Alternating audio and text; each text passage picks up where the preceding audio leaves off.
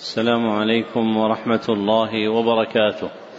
الحمد لله الذي رضي لنا الإسلام دينا وبعث إلينا محمدا رسولا صادقا أمينا نحمده حق الحمد ونسأله التوفيق للرشد ونصلي ونسلم على سيد المرسلين وإمام المتقين وخاتم النبيين وعلى آله وصحابته الأخيار المنتجبين وتابعيهم بالإحسان إلى يوم الدين أما بعد فحدثنا الحسن بن عبد الهادي الحسني وهو أول حديث سمعته منه.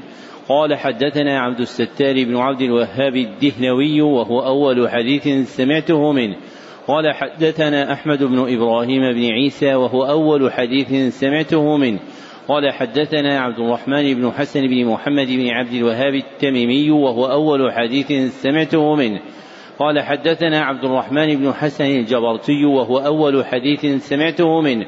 قال حدثنا محمد بن محمد الحسيني وهو أول حديث سمعته منه. حا وحدثنا عاليا درجة الحسن بن عبد الهادي الحسني وهو أول حديث سمعته منه. قال حدثنا عبد الستار بن عبد الوهاب الدهلوي وهو أول حديث سمعته منه. قال حدثنا محمد بن خليل الحسني وهو أول حديث سمعته منه. قال حدثنا محمد بن أحمد البهي وهو أول حديث سمعته منه. قال حدثنا محمد بن محمد الحسيني وهو أول حديث سمعته منه. قال حدثنا داود بن سليمان الخربتاوي وهو أول حديث سمعته منه. قال حدثنا محمد الفيومي المصري وهو أول حديث سمعته منه. قال حدثنا يوسف بن عبد الله الأرميوني وهو أول حديث سمعته منه. قال حدثنا عبد الرحمن بن أبي بكر السيوطي وهو أول حديث سمعته منه. قال حدثنا عبد الرحمن بن علي بن عمر بن علي بن الملقن وهو أول حديث سمعته منه. قال حدثنا جدي عمر بن علي بن الملقن وهو أول حديث سمعته منه. قال حدثنا محمد بن محمد الميدومي وهو أول حديث سمعته منه. قال حدثنا عبد اللطيف بن عبد المنعم الحراني وهو أول حديث سمعته منه. قال حدثنا عبد الرحمن بن علي بن الجوزي وهو أول حديث سمعته منه. قال حدثني إسماعيل بن أبي صالح النيسابوري وهو أول حديث سمعته منه. قال حدثنا أبي أحمد بن عبد الملك النيسابوري وهو أول حديث سمعته منه. قال حدثنا محمد بن محمد الزيادي وهو أول حديث سمعته منه. قال حدثنا أحمد بن محمد البزاز وهو أول حديث سمعته منه. قال حدثنا عبد الرحمن بن بشر بن الحكم وهو أول حديث سمعته منه. قال حدثنا سفيان بن عيينة وهو أول حديث سمعته منه. عن عمرو بن دينار عن أبي قابوس مولى عبد الله بن عمرو عن عبد الله بن عمرو بن العاص رضي الله عنهما أنه قال قال رسول الله صلى الله عليه وسلم الراحمون يرحمهم الرحمن ارحموا من في الأرض يرحمكم من في السماء.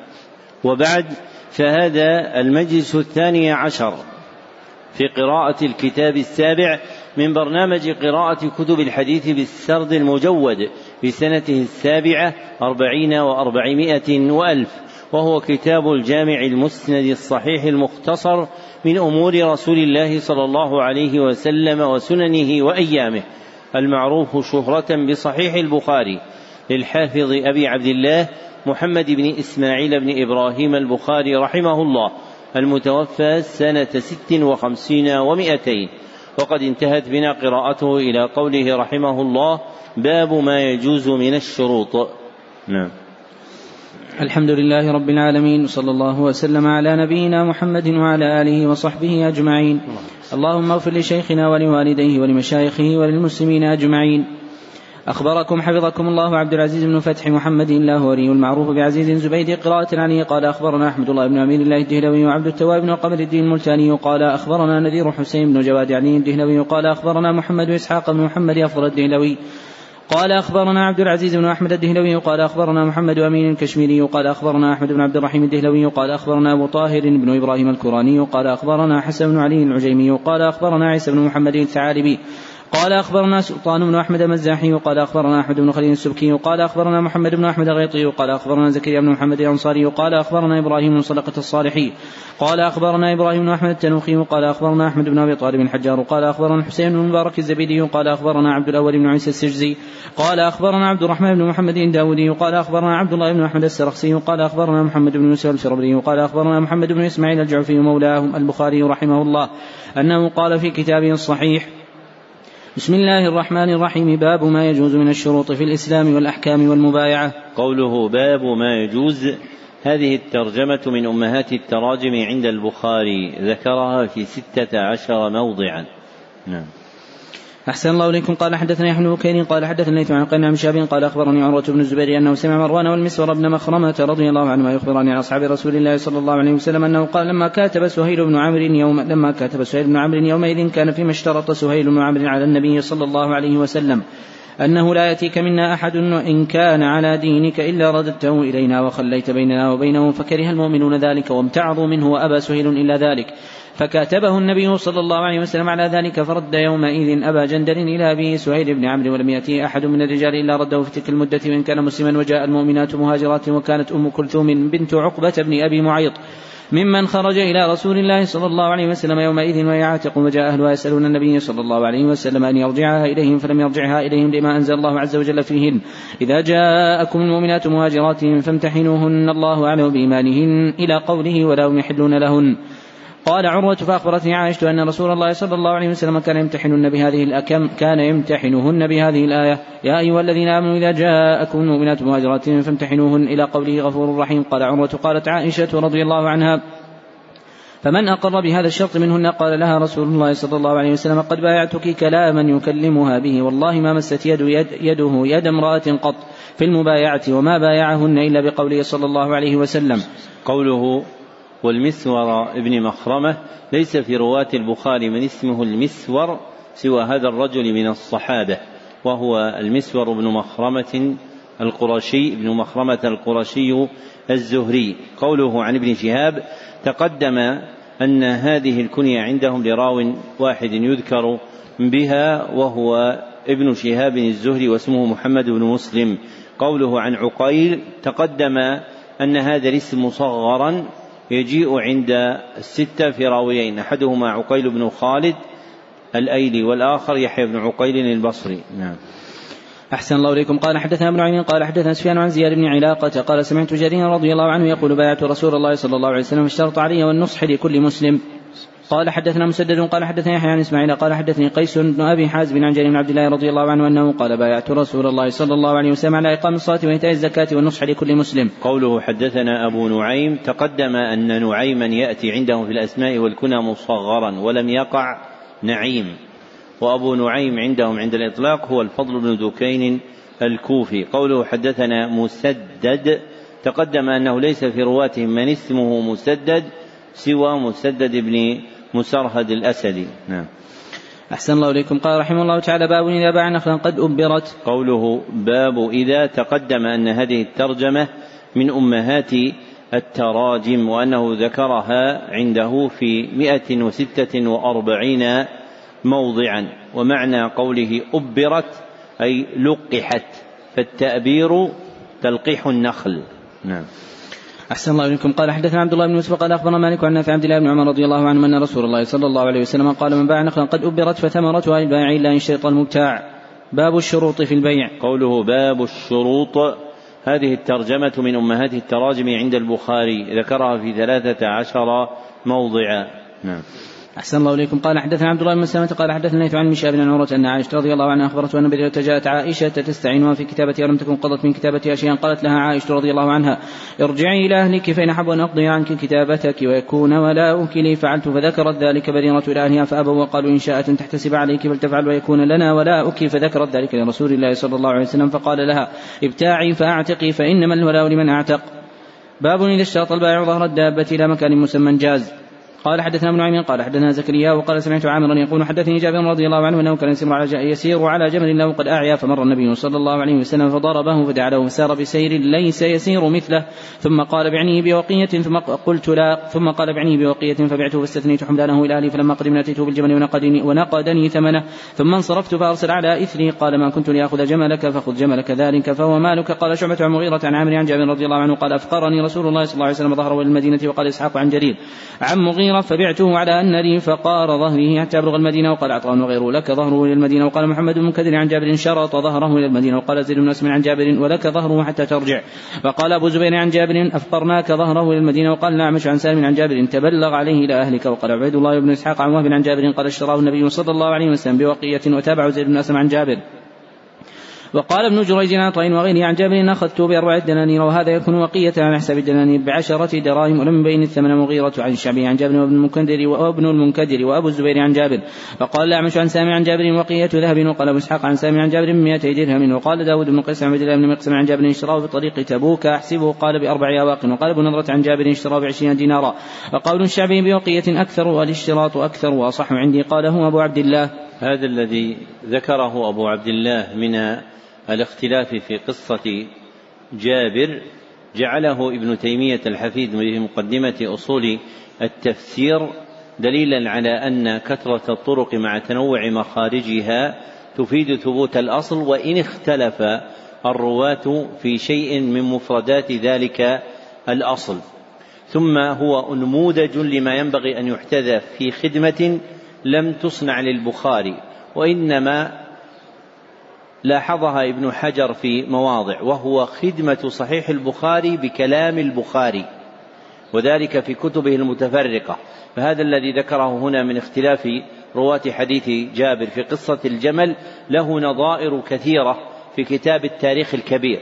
يذكر أحاديث من الأحاديث التي خرجها في الصحيح ويذكر فيها اختلافا. وهذا مع كلامه في التاريخ الكبير على الرجال وما له في التاريخ الأوسط أيضا.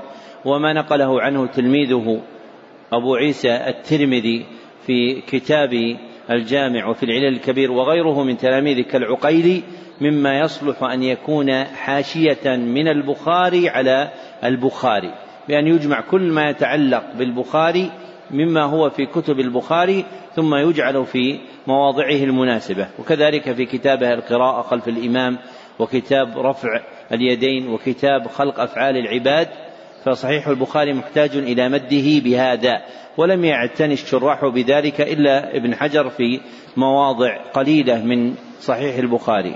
نعم. أحسن الله إليكم. قال رحمه الله تعالى باب الشروط في المعاملة. قال حدثنا أبو اليماني قال أخبرنا شعيب قال حدثنا أبو الزناد عن رجع النبي رضي الله عنه أنه قال قالت أنصار للنبي صلى الله عليه وسلم يقسم بيننا وبين اخواننا النخيل قال لا فقال تكفون المؤونة ونشرككم في الثمرة قالوا سمعنا وأطعنا. قوله عن الأعرج تقدم أن هذا اللقب عندهم عند الإطلاق هو لعبد الرحمن بن هرمز المدني. قوله حدثنا أبو الزناد تقدم أنه ليس في رواة من يكنى أبا الزناد سوى عبد الله بن ذكوان المدني. قوله حدثنا أبو اليمان تقدم أن هذه الكنية عندهم عند الإطلاق هي لأبي اليمان الحمصي واسمه الحكم بن نافع. نعم. أحسن الله إليكم. قال حدثنا موسى قال حدثنا جويرية بن أسماء عن نافع عبد الله رضي الله عنه أنه قال أعطى رسول الله صلى الله عليه وسلم خيبر اليهود أن يعملوها ويزرعوها ولهم شطر ما يخرج منها. باب الشروط في المهر عند عقدة النكاح. وقال عمر رضي الله عنه إن مقاطع الحقوق عند الشروط ولك ما شرط وقال مسور سمعت النبي صلى الله عليه وسلم ذكر صيرا له فأثنى عليه في مصاهرته فأحسن. قال حدثني وصدقني ووعدني فوفى لي قال حدثنا عبد الله بن يوسف قال حدثني قال حدثني يزيد بن أبي حبيب عن الخير عن عقبة بن عامر رضي الله عنه أنه قال قال رسول الله صلى الله عليه وسلم أحق الشروط أن توفوا به ما استحللتم به الفروج. قوله عن أبي الخير تقدم أن هذه الكنية عندهم لراو يعرف بها وهو مرثد بن عبد الله اليزني أبو الخير المصري. نعم. أحسن الله إليكم. قال رحمه الله تعالى باب الشروط في المزارعة. قال حدثنا مالك بن إسماعيل. قال حدثنا عيينة. قال حدثنا يحيى بن سعيد. قال سمعت حضرة الزرقي. قال سمعت رافع بن خديج رضي الله عنه يقول كنا أكثر الأنصار حقلا فكنا نكري الأرض فربما أخرجت هذه ولم تخرج له فنهينا عن ذلك ولم ننهى عن الورق. باب ما لا يجوز من الشروط في النكاح. قال حدثنا مسدد قال حدثنا يزيد بن زرع قال حدثنا معمر الزهري عن سعيد بن عن أبي هريرة رضي الله عنه عن النبي صلى الله عليه وسلم أنه قال أبي حاضر عبادي ولا تناجش ولا يزيدن على بيع أخي ولا يخطبن على خطبتي ولا تسأل المرأة الطلاق واختيار تستكفي اناءها. قوله عن الزهري تقدم أن هذه النسبة لجماعة وعند الإطلاق فالمراد بها ابن شهاب الزهري واسمه محمد بن مسلم. نعم. أحسن الله إليكم. قال رحمه الله تعالى باب الشروط التي لا تحل في الحدود. قال حدثنا قتيبة بن سعيد قال حدثنا ليث عن مشاب بن عبيد الله بن عبد الله بن عتبة بن مسعود عن أبي هريرة وزيد بن خالد الجواني رضي الله عنه أنهما قال إن رجل من العرب أتى رسول الله صلى الله عليه وسلم قال يا رسول الله ينشرك الله. إلا قضيت لي بكتاب الله فقال خصم اخر ووافقه منه. نعم فاقض بيننا بكتاب الله واذن لي فقال رسول الله صلى الله عليه وسلم قل. قال إن ابني كان عاسفا على هذا فزنا من امرأتي وإني أخبرت أن على ابني رجم فافتديت منهم مائة شاة وليدتي فسالت أهل العلم فأخبروني أن ما على ابني جد من التغليب عام وأن على امرأتي هذا الرجم فقال رسول الله صلى الله عليه وسلم والذي نفسي بيده لاقضين بينكما بكتاب الله. الوليدة والغنم رد وعلى ابنك جلد مئة وتغرب عام. أغدو يا أنيس لامرأة هذا فإن اعترفت, فإن اعترفت فرجمها قال فغدا عليها فاعترفت فأمر بها رسول الله صلى الله عليه وسلم فرجمت. قوله حدثنا قتيبة تقدم أنه ليس في رواة الستة من اسمه قتيبة سوى قتيبة بن سعيد ابن جميل بن طريف الثقفي. نعم. أحسن الله إليكم. قال رحمه الله تعالى باب ما يجوز من شروط المكاتب إذا رضي بالبيع على أن يعتق.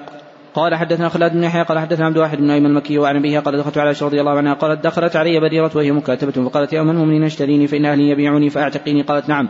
قالت إن أهلي لا يبيعوني حتى يشترطوا ولائي قالت لا حاجة لي فيك فسمع ذلك النبي صلى الله عليه وسلم وبلغه فقال ما شأن بدينة فقال اشتريها فأعتقيها ولاشترطوا ما شاءوا قالت فاشتريتها فأعتقتها واشترط أهلها ولاها فقال النبي صلى الله عليه وسلم الولاء لمن أعتق وإن اشترطوا مئة شرط. قوله حدثنا عبد الواحد ابن أيمن عن أبيه تقدم أنه ليس في رواة البخاري من اسمه أيمن سوى راو واحد هو أيمن بن نابل الحبشي المكي. نعم. أحسن الله إليكم. قال رحمه الله تعالى باب الشروط في الطلاق. وقال ابن المسيب والحسن وعطاء من بدا بالطلاق أو أخر فهو حق بشرطه. قال حدثنا محمد بن عرارة قال حدثنا شعبة عن عدي بن ثابت عن أبي حزم عن أبي هريرة رضي الله عنه أنه قال نهى رسول الله صلى الله عليه وسلم عن التلقي ويمتع المهاجر العربي وأن تشترط المرأة طلاق أختها وأن استام الرجل على سوم أخيه ونهى عن النجش وعن التصرية تابعه معاذ بن عبد الصمد عن شعبة وقال غندر وعبد الرحمن نهي وقال آدم نهينا وقال النضر حجاج بن منهال النهى باب الشروط مع الناس بالقول. قال حدثنا إبراهيم بن موسى قال أخبرنا هشام بن جريج أخبره قال أخبرني يعلى بن مسلم وعمرو بن دينار عن سعيد بن جبير يزيد واحدهم على صاحبه وغيرهما قد سمعته يحدث عن سعيد بن جبير قال إنا لعند ابن عباس رضي الله عنهما قال حدثني أبي بن كعب رضي الله عنه أنه قال قال رسول الله صلى الله عليه وسلم موسى رسول الله صلى الله عليه وسلم ذكر الحديث قال ألم قل إنك لن تستطيع ما صبرا كانت الأولى نسيانا والوسطى شرطا والثالثة عمدا قال لا تؤاخذني ما نسيت ولا ترهقني من أمري عسرا لقياه غلاما فقتله فانطلقا فوجد جدارا يريد أن ينقض فأقامه قرأ ابن عباس أمامه ملك. باب الشروط في الولاء. قال حدثنا إسماعيل قال حدثنا مالك عن هشام بن عروة عن أبي عائشة رضي الله عنها قالت جاءتني بديرة فقالت كتبت اني على تسع واق في كل عام أوقية فاعينيني فقالت إن أحب أن أعد لم يكن ولا أكلي فعلت. فذهبت بريرة إلى أهلها فقالت لهم عليها فجاءت من عندهم. رسول الله صلى الله عليه وسلم جالس فقالت إني قد عرضت ذلك عليهم فأبوا إلا أن يكون الولاء لهم. فسمع النبي صلى الله عليه وسلم فأخبرت عائشة النبي صلى الله عليه وسلم قال خذيها واشترطي لهم الولاء فإنما الولاء لمن أعتق. ففعلت عائشة رضي الله عنها ثم قام رسول الله صلى الله عليه وسلم الناس بحمد الله تعالى عليه ثم قال ما بال رجال يشترطون شروطا ليست في كتاب الله ما كان من شرط ليس في كتاب الله فهو باطل من كلمة شرط. قضاء الله يحق وشرط الله يوثق وإنما الولاء لمن أعتق. باب إذا اشترط في المزارعة إذا شئت أخرجتك.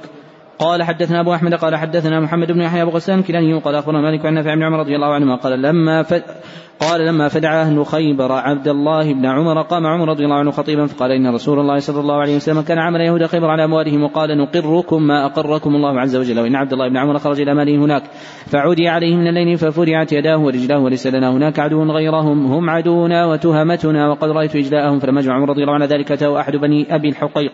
فقال يا أمير المؤمنين أتخرجنا وقد أقرنا محمد صلى الله عليه وسلم وعاوننا على أمواله وشرط ذلك لنا. فقال عمر رضي الله عنه وظننت أني نسيت قول رسول الله صلى الله عليه وسلم كيف بك؟ إذا أخرجت من خيبر تعدو بك قلو تعدو بك قلوصك ليلة بعد ليلة. وقال كانت هذه هزيلة من أبي القاسم. قال كذبت يا عدو الله. فأجلاهم عمر رضي الله عنه وأعطاهم قيمة ما كان له من الثمر مالا وإبلا وعروض من أقتاب وحبال وغير ذلك. رواه حماد بن سلمة عن عبيد الله يحسبه عن نافع بن عمر عن عمر رضي الله عنه مع النبي صلى الله عليه وسلم اختصره. باب الشروط في الجهاد والمصالحة مع أهل الحرب وكتابة الشروط. قال حدثني عبد الله بن محمد قال حدثنا عبد الرزاق قال أخبرنا معمر قال أخبرني الزهري وقال أخبرني عروه بن الزبير عن مسود بن مخرمة ومروان يصدق كل واحد منهم حديث صاحبه قال خرج رسول الله صلى الله عليه وسلم زمن الحديبية حتى كانوا ببعض الطريق. قال النبي صلى الله عليه وسلم خالد بن الوليد والغميم في خير قريش طليعة فخذ ذات اليمين فوالله ما شعر بهم خالد حتى إذا هم بقتره الجيش حتى إذا هم بقتره الجيش فانطلق يركض نذيرا لقريش وسار النبي صلى الله عليه وسلم حتى إذا كان بالثنية التي يهبط عليهم منها. بركت به راحلته فقال الناس حل حل فألح فلحت فقالوا خلأت قصواء خلأت قصواء. فقال النبي صلى الله عليه وسلم ما خلأت قصواء وما ذاك لها بخلق ولكن حبسها حبس الفيل. ثم قال والذي نفسي بيدي لا يسألوني خطة يعظمون فيها حرمات الله إلا أعطيتهم إياها ثم زجرها فوثبت. قال فعدل عنهم حتى نزل بأقصى الحديبية على ثمد قليل الماء يتبرده يتبرده الناس تبردا فلم يلبثه الناس. حتى نزحوا وشكي إلى رسول الله صلى الله عليه وسلم عطش فانتزع سبا من كنانته ثم أمرهم أن يجعلوه فيه, فيه ثم أمرهم أن يجعلوه فيه. فوالله ما زال يجيش لهم بالري حتى صدروا عنه فبينما هم كذلك. إذ جاء بديل بن ورقة الخزاعي في نفر من قوم من خزاعة وكانوا عيبة نصح رسول الله صلى الله عليه وسلم أهل تهامة فقال إني تركت كعب بن لؤي وعامر بن لؤي ونزلوا أعداد مياه الحديبية ومعهم العوذ المطافيل وهم مقاتلوك وصادوك عن البيت. وقال رسول الله صلى الله عليه وسلم إنا لم نجئ لقتال أحد ولكن جئنا معتمرين وإن قريشا قد نهك وإن قريشا قد نهكتهم الحرب وأضرت بهم فإن شاءوا مادتهم مدة يخلوا بيني وبين الناس فإن أظهر. فإن أظهر فإن شاءوا أن يدخلوا فيما دخل فيه الناس فعلوا وإلا فقد جم وإلا فقد جموا وإنهم أبوا. فوالذي نفسي بيدنا أقاتلنهم على أمري هذا حتى تنفرد سالفتي. ولا ينفذن الله عز وجل أمره. فقال بدين سأبلغهم. فقال بدين سأبلغ ما تقول قال فانطلق حتى أتى قريشا قال إنا قد جئناكم من هذا الرجل يسمعنا ويقول قولا فإن شئتم أن نعرض عليكم فعلنا فقال سفهاهم لا حاجة لنا أن تخبرنا عنه بشيء وقال ذو الرأي منهم هات ما سمعته يقول قال سمعته سمعته يقول كذا وكذا فحدثهم ما قال النبي صلى الله عليه وسلم فقام عروة بن مسعود فقال أي قوم ألستم بالوالد؟ قالوا بلى. قال أولست بالولد؟ قالوا بلى. قال فهل تتهموني قالوا لا. قال لستم تعلمون أني استنفرت على عكاظ فلما بلحوا علي جئتكم بأهلي وولدي ومن أطاعني؟ قالوا بلى. قال فإن هذا قد عرض لكم خطة رشد اقبلوها ودعوني آتيه قالوا أتيه فأتاه وجعل يكلم النبي صلى الله عليه وسلم. فقال النبي صلى الله عليه وسلم نحن من قوله لبدين فقال عروة عند ذلك أي محمد أرأيت إن استأصلت أمر قومك؟ هل سمعت بأحد من عرب اجتاح أهله قبلك؟ وإن تكن الأخرى فإني والله لا أرى وجوها وإني لا أرى أشباب من الناس خليقا ينفروا ويدعوك فقال له أبو بكر امصص ببضر اللات أنحن نفر عنه وندعوه فقال من ذا قال أبو بكر قالوا أبو بكر قال أما والذي نفسي بيدي لولا يد كانت لك عندي لم أجزي لم أجزك بها لأجبتك قال وجعل يكلم النبي صلى الله عليه وسلم كلما تكلم أخذ بلحيته والمغيرة بن شعبة قائم على رأس النبي صلى الله عليه وسلم معه السيف وعليه المغفر. فكلما هو عروة بيده لحية النبي صلى الله عليه وسلم ضرب يده من على السيف وقال له أخذ يدك عن لحية رسول الله صلى الله عليه وسلم. ربع عروة, عروة رأسه. فقال من هذا؟ قال المغيرة بن شعبة. فقال أي غدر ألست أسعى في غدرتك؟ وكان المغيرة صاحب قوم في الجاهلية وقتلهم وأخذ موارد. ثم جاء فسلم وقال النبي صلى الله عليه وسلم أما الإسلام فأقبل. وأما المال فلست منه بشيء في شيء ثم إن عروة جعل يرمق أصحاب النبي صلى الله عليه وسلم بعينيه. قال فوالله ما تنخم رسول الله صلى الله عليه وسلم نخامة إلا وقعت في كف رجل منهم. فدلك بها وجهه وجلده وإذا أمروا ابتدروا أمره وإذا توضأ كانوا يقتتلون على وضوئه وإذا تكلم خفضوا أصواتهم عنده. وما يحدون إليه النظر تعظيما له. فرجع عروة إلى أصحابه فقال أي قوم؟ والله لقد وفدت على الملوك ووفدت على قيصر وكسرى والنجاشي. والله إن رأيت ملكا يقط يعظم أصحابه ما يعظم أصحاب محمد صلى الله عليه وسلم. محمد والله إن تنخم نخامة إلا وقعت في كف رجل منهم. فدلك بها وجهه وجلده وإذا أمرهم ابتدروا أمره إذا توضأ كادوا يقتتلون على وضوئه وإذا تكلم خفضوا أصواتهم عنده وما يحدون إليه النظرة عظيما له وإنه قد عرض عليكم خطى رشد فاقبلوها. فقال رجل بني كنان تدعوني آتيه فقالوا أتيه فلما أشرف على النبي صلى الله عليه وسلم وأصحابه قال رسول الله صلى الله عليه وسلم هذا فلان وهو من قوم يعظمون البدن فبعثوها له. فبعثت له واستقبله الناس يلبون. فلما رأى ذلك قال سبحان الله ما ينبغي لهؤلاء أن يصدوا عن البيت فلما رجع إلى اصحابه قال رأيت البدن قد قلت وأشعرت فما أرى أن يصدوا عن البيت وقام رجل منهم وقال له مكرز بن حفص فقال دعوني آتيه فقالوا اتيه فلما أشرب عليهم قال النبي صلى الله عليه وسلم هذا مكرز وهو رجل فاجر فجعل يكلم النبي صلى الله عليه وسلم فبينما هو يكلمه إذ جاء سهيل بن عمرو وقال معمر قال معمر فأخبرني أيوب عن كلمة أنه لما جاء سهيل بن عمرو قال النبي صلى الله عليه وسلم لقد سهل لكم من أمركم. قال معمر قال الزهري في حديثه وجاء سهيل بن عمرو وقال فقال هات اكتب بيننا وبينكم كتابا فدعا النبي صلى الله عليه وسلم الكاتب. فقال النبي صلى الله عليه وسلم بسم الله الرحمن الرحيم. قال سهيل أما الرحمن فوالله ما أدري ما هو لكن اكتب باسمك اللهم كما كنت تكتب. فقال المسلمون والله لا نكتبها إلا بسم الله الرحمن الرحيم. فقال النبي صلى الله عليه وسلم اكتب باسمك اللهم. ثم قال هذا ما قضى عليه محمد رسول الله صلى الله عليه وسلم. قال سهيل والله لو كنا نعلم أنك رسول الله ما صددناك على البيت ولا قاتلناك ولكن اكتب محمد بن عبد الله. فقال النبي صلى الله عليه وسلم والله إني لرسول الله وإن كذبتموني. اكتب محمد بن عبد الله. قال الزهري وذلك لقوله لا يسألوني خطة يعظمون فيها حرمات الله إلا أعطيتم إياها. فقال له النبي صلى الله عليه وسلم على أن تخلوا بيننا وبين البيت فنطوف به. فقال سهيل والله لا تتحدث العرب أن أخذنا ضغطة ولكن ذلك من عبد المقلب. كتب فقال سهيل وعلى أنه لا يأتيك منا رجل. وإن كان على دينك لردته إلينا قال المسلمون سبحان الله كيف يرد إلى المشركين؟ وقد جاء مسلما فمنهم كذلك. إذ دخل أبو جندل بن سهيل بن عمرو يرسف في قيوده وقد خرج من أسفل مكة. حتى رمى بنفسه من أظهر المسلمين وقال سفيان هذا محمد وأول ما قاضيك عليه أن ترده إلي فقال النبي صلى الله عليه وسلم إنا لم نقضي الكتاب بعد.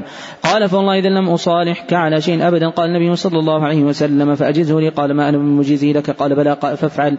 قال ما أنا بفعل قال مكرز بل قد أجزناه لك. قال ابو جندل أي معشر المسلمين أو ردوا إلى المشركين وقد جئت مسلما. ألا ترون ما قد لقيته؟ كان قد عذب عذابا شديدا. وكان قد عذب عذابا شديدا في الله. قال فقال عمر الخطاب رضي الله عنه فأتيت نبي الله صلى الله عليه وسلم فقلت الست نبي الله حقا؟ قال بلى قلنا لسنا على الحق وعدونا على الباطل. قال بلى قلت فلمن اعطي الدنية في ديننا إذا؟ قال إني رسول الله ولست أعصيه وناصري. قلت أليس كنت تحدثنا أن سناتي البيت فنطوف به؟ قال بلى فأخبرتك أن نأتي. نعم. قال قلت لا. قال فإنك آتيه مطوف به. قال فأتيت أبا بكر؟ فقلت يا أبا بكر أليس هذا نبي الله حقا؟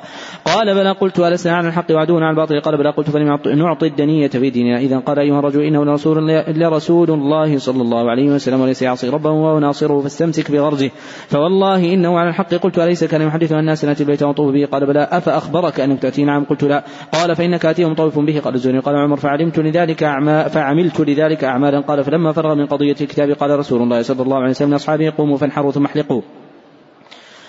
قال فوالله ما قام منهم رجل حتى قال ذلك ثلاث مرات فلما لم يقم منهم أحد دخل على أم سلمة وذكر لها ما لقي من الناس فقالت أم سلمة يا نبي الله تحب أتحب ذلك أخرج ثم لا تكلم أحد منهم كلمة حتى تنحر ودنك وتدعو حلقك فيحلقك فخرج فلم يكلم أحد منهم حتى فعل ذلك نحر ودنه. ودعا حلقه فحلقه فلما راوا ذلك قاموا فنحروا وجعل بعضهم يحلق بعضا حتى كان بعضهم يقتل بعضا غما ثم جاءه نسوة مؤمنات فأنزل الله تعالى يا أيها الذين آمنوا إذا جاءكم مؤمنات مهاجرات فامتحنوهن حتى بلغ قوله بعصم كوافر فطلق عمر يومئذ امرأتين كانتا له في الشرك فتزوج إحداهما معاوية بن أبي سفيان الأخرى صفوان بن أمية. ثم رجع النبي صلى الله عليه وسلم المدينة فجاءه أبو بصير رجل من قريش ومسلم فأرسلوا في طلبه رجلين فقال العهد الذي جعلت لنا فدعوا إلى رجلين فخرجا به حتى بلغ ذا الحليفة فنزلوا يأكلون من تمر لهم فقال أبو بصير لأحد الرجلين والله إني لأرى سيفك هذا يا فلان جيدا فاستله الآخر فقال أجل والله إنه لجيد لقد جربت به ثم جربت فقال أبو بصير أرني أنظر إليه فأمكنه منه فضربه حتى برد وفر الآخر حتى أتى المدينة فدخل المسجد. يعدو فقال رسول الله صلى الله عليه وسلم حين رآه لقد رأى هذا ذعرا فلما انتهى إلى النبي صلى الله عليه وسلم قال قتل والله صاحبي وإني لمقتول فجاء أبو بصير فقال يا نبي الله قد والله الله أوفى الله ذمتك قد رددتني إليهم ثم أنجاني الله عز وجل. منهم قال النبي صلى الله عليه وسلم ويل أمي مسعر حرب لو كان له أحد. فلما سمع ذلك عرف أنه سيرد إليهم فخرج حتى أتى سيف البحر. قال وينفلت منه أبو جندل بن سهيل. فلحق بأبي بصير فجعل يخرج من قريش الرجل قد من لحق بأبي بصير حتى اجتمعت منهم عصابة فالله ما يسمعون بعين خرجت قريش إلى الشأم إلا اعترضوا لا فقتلوهم وأخذوا أموالا فأرسلت قريش من النبي صلى الله عليه وسلم تناشد بالله والرحم.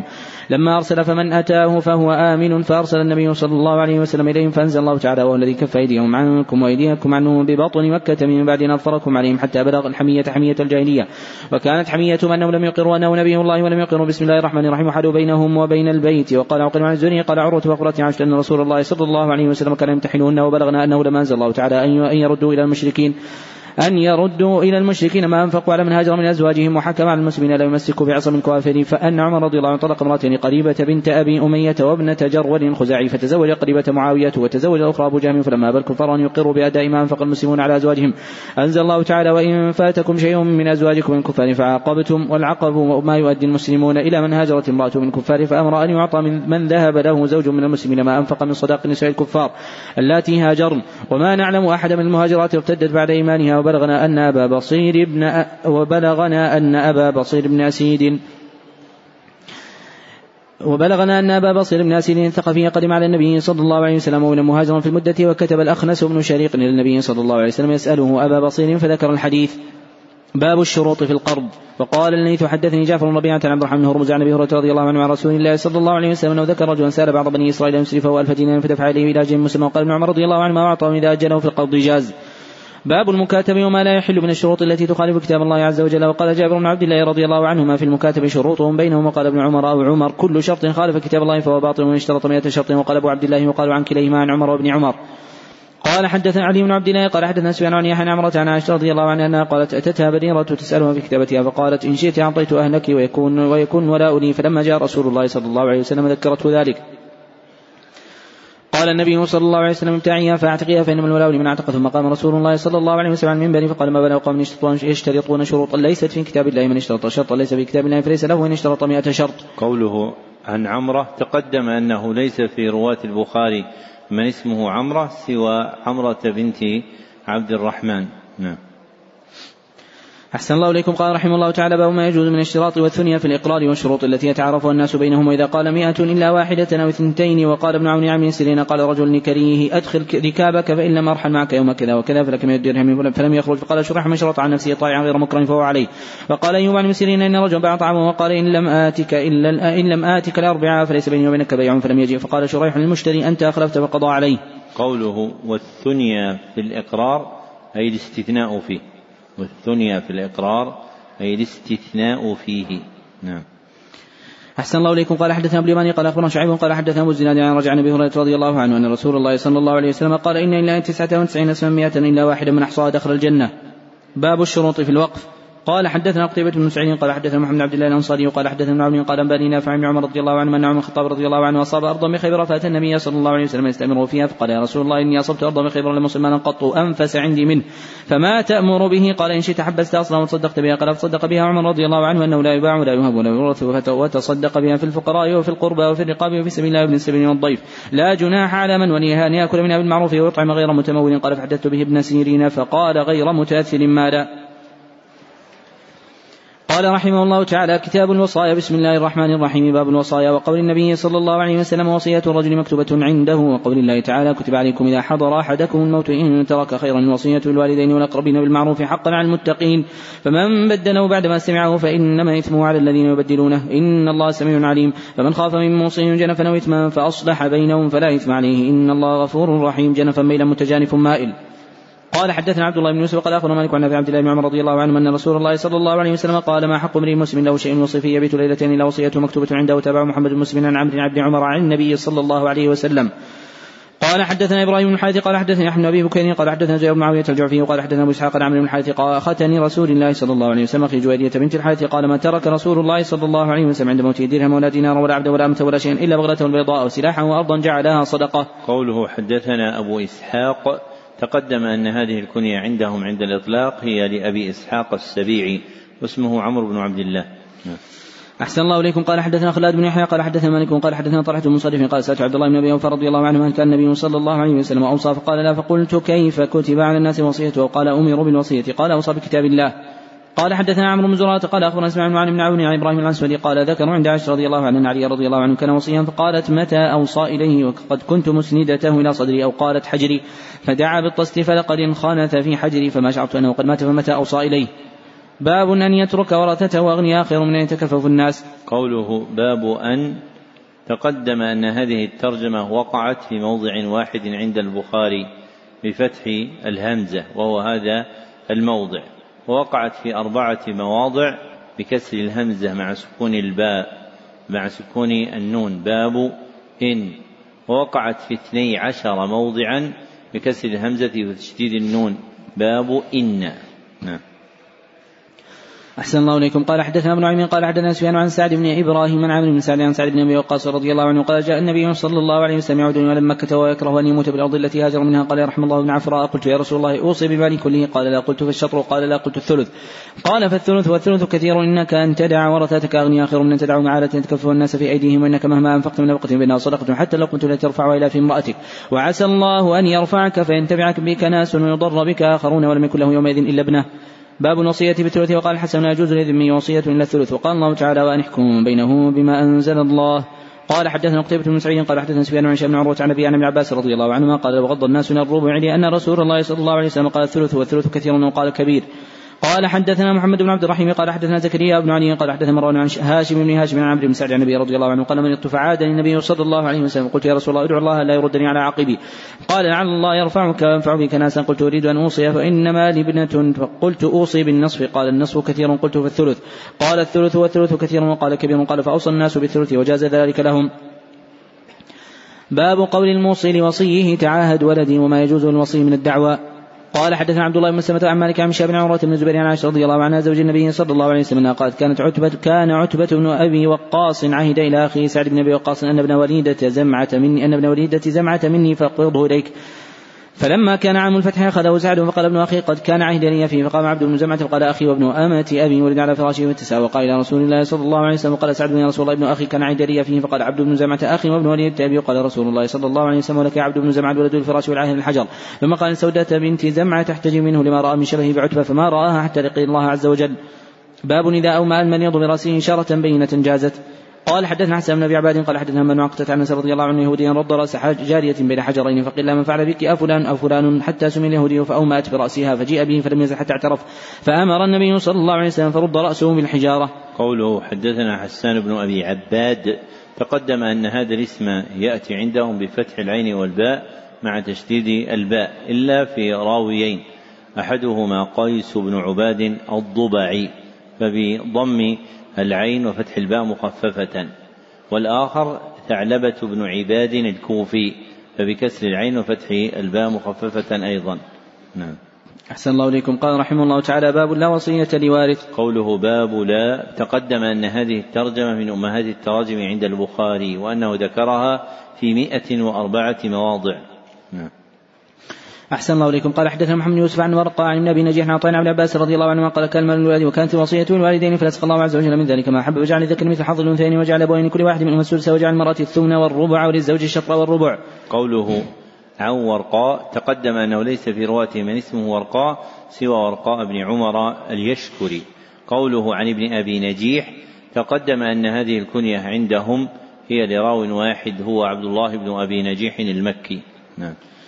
أحسن الله إليكم. قال رحمه الله تعالى باب الصدقة عند الموت. قوله باب الصدقة تقدم أن هذه الترجمة من أمهات التراجم عند البخاري وأنه ذكرها بهذا اللفظ في عشرة مواضع. ذكرها منكرة بلفظ باب صدقة في ثمانية مواضع. نعم. أحسن الله إليكم. قال حدثنا محمد العلاء قال حدثنا مسامة عن سفيان عن عمارة عن زورة عن أبي رضي الله عنه قال قال رجل النبي صلى الله عليه وسلم يا رسول الله أي الصدقة أفضل؟ قال أن تصدق وأنت صحيح حريص تأمر الغنى وتخشى الفقر. ولا تمن حتى إذا بلغت الحلقوم قلت لفلان كذا ولفلان كذا وقد كان لفلان. قوله عن أبي زرعة هذه الكنية عندهم عند الإطلاق هي لأبي زرعة بن عمرو بن جرير. قوله عن عمارة تقدم أن هذا الاسم يكون ضم العين إلا في راو واحد هو أبي بن عمارة رضي الله عنه صحابي له حديث في المسح على الخفين عند أبي داود وغيره. وقوله حدثنا أبو أسامة تقدم أن هذه الكنية عندهم عند الإطلاق هي لأبي أسامة الكوفي واسمه حماد بن أسامة. نعم. أحسن الله إليكم. قال رحمه الله تعالى باب قول الله تعالى من بعد وصية يوصي بها أو دين. ويذكر أن شريحا وعمر بن عبد العزيز وطاووسا وعطاء وابن أذينة جاء وابن أذينة أجازوا إقرار المريض بدين. وقال الحسن حق ما تصدق به الرجل آخر يوم من الدنيا وأول يوم من الآخرة. وقال إبراهيم الحكم إذا أبرأ الوالدة من الدين بريئا وأوصى رافع بن خديج ألا تكشف ألا تكشف امرأته الفزارية. عما أغلق عليه بابها. وقال الحسن إذا قال المملوك عند الموت كنت أعتقتك جاز. وقال الشعبي إذا قالت امرأة عند موتها إن زوجي قضاني وقبضت منه جاز. وقال بعض الناس لا يجوز إقراره لسوء الظن به الورثة ثم استحسن فقال يجوز إقرار بالوديعة والبضاعة والمضاربة وقد قال النبي صلى الله عليه وسلم ياكم الظن فإن الظن أكثر من الحديث ولا يحل مال المسلمين لقول النبي صلى الله عليه وسلم آية منافق لا من أخان وقال الله تعالى إن الله يأمركم أن تؤدوا الأمانات إلى أهلها فلم يخص وارثا ولا غيره. فيه عبد الله بن عمرو عن النبي صلى الله عليه وسلم. قوله باب قول الله تعالى تقدم أن هذه الترجمة من أمهات التراجم عند البخاري وأنه ذكرها في مئة وأربعة وأربعين موضعا. وقال في مائة وواحد وسبعين موضعا باب قوله تعالى. ووقع عنده في مائتين وأربعة وثلاثين موضعا أنه يعقد الترجمة بقوله باب ثم يذكر آية بعدها. نعم. أحسن الله إليكم. قال رحمه الله تعالى حدثنا سليمان بن داود أبو الربيع قال حدثنا إسماعيل بن جعفر قال حدثنا نافع بن مالك بن أبي عامر أبو سهيل عن أبي عن أبي هريرة رضي الله عنه عن النبي صلى الله عليه وسلم أنه قال آية المنافق ثلاث إذا حدث كذب وإذا تمن خان وإذا وعد أخلف. باب تأويل قول الله تعالى من بعد وصية توصون بها ودين ويذكر أن النبي صلى الله عليه وسلم قضى بدين قبل الوصية وقوله إن الله يأمركم أن تؤدوا الأمانات إلى أهلها فأداء الأمانات حق من تطوع الوصية. وقال النبي صلى الله عليه وسلم لا صدقة إلا عن ظهر غنى. وقال ابن عباس رضي الله عنه يوصل العبد إلا بإذن أهله. وقال النبي صلى الله عليه وسلم العبد راع في مال سيده. قال حدثنا محمد يوسف قال حدثنا وزيع عن الزهري عن سعيد المسيب وعروة بن زبير حكيم بن حزام رضي الله عنه قال سألت رسول الله صلى الله عليه وسلم فأعطاني ثم سألته فأعطاني ثم قال يا حكيم إن هذا المال خاضر حلو فمن أخذه بسخاء نفس بورك له فيه ومن أخذه بشراب نفس لم يبارك له فيه وكان كالذي يأكل ولا يشبع واليد العليا خير من اليد السوداء قال حكيم فقلت يا رسول الله والذي بعدك بالحق لا أرجو أحدا بعدك شيئا تبارك الدنيا فكان أبو بكر رضي الله عنه يدعو حكيما ليعطيه العطاء. فيأبى أن يقبل منه شيئا ثم إن عمر رضي الله عنه دعاه ليعطيه فيأبى أن يقبله. فقال يا معشر المسلمين إني أعطوا عليه حقه الذي قسم الله عز وجل من هذا فيأبى أن يأخذه فلم يرزع حكيم أحدا من الناس بعد النبي صلى الله عليه وسلم حتى توفي رحمه الله. قوله حدثنا الأوزاعي تقدم أن هذه النسبة عندهم عند الإطلاق هي لأبي عمرو الأوزاعي واسمه عبد الرحمن بن عمرو الشامي. نعم. أحسن الله إليكم. قال حدثنا بشر بن محمد السختياني قال أخبرنا عبد الله قال أخبرنا يوسف عن زوني قال أخبرني سالم بن عمر رضي الله عنه أنه قال سمعت رسول الله صلى الله عليه وسلم يقول كلكم راع ومسؤول عن رعيته والإمام راع ومسؤول عن رعيته والرجل راع في أهله ومسؤول عن رعيته والمرأة في بيت زوجها راعية ومسؤولة عن رعيته أو الخادم في مال سيده راع ومسؤول عن رعيته قال وحسبت أن قد قال والرجل راع في مال أبيه. باب إذا وقف ووصل أقاربه ومن الأقارب. وقال ثابت عن أنس رضي الله عنه قال النبي صلى الله عليه وسلم لأبي طلحة اجعل لفقراء أقاربك فجعل لحسن وبين بن كعب وقال أنصاري وحدثني أبي عن ثابت عن أنس رضي الله عنه ذكر مثل حديث ثابت قال اجعل اجعلها لفقراء قرابتك. قال أنس رضي الله عنه فجعل الحسن وأبي بن كعب وكان أقرب إليه مني وكان أقرب إليه مني وكان قرابه حسان وأبي من أبي طلحة واسمه زيد بن سهل بن الأسود بن حرام بن عمرو بن زيد بن ابن زيد مناه ابن عدي بن عمرو بن مالك بن النجار وحسان بن ثابت بن المنذر بن حرام فاجتمع لنا حرام الابو الثالث وحرام بن عمرو بن زيد بن مناه بن عدي بن عمرو بن مالك بن النجار فهو جمع حسان وأبا طلحة وأبي إلى ستة أباء إلى عمرو بن مالك. وهو وهو أبي بن كعب بن قيس بن عبيد بن زيد بن معاوية بن عمرو بن مالك بن النجار فعمرو بن مالك يجمع حسن وأبا طلحة أبي وقال بعضهم إذا أوصى لقرابته فهو إلى آبائه في الإسلام. قوله عن ثمامة ليس في رواة البخاري من اسمه ثمامة سوى ثمامة بن عبد الله ابن أنس بن مالك الأنصاري وينسب إلى جده أيضا فيقال ثمامة بن أنس وهو حفيد له. نعم.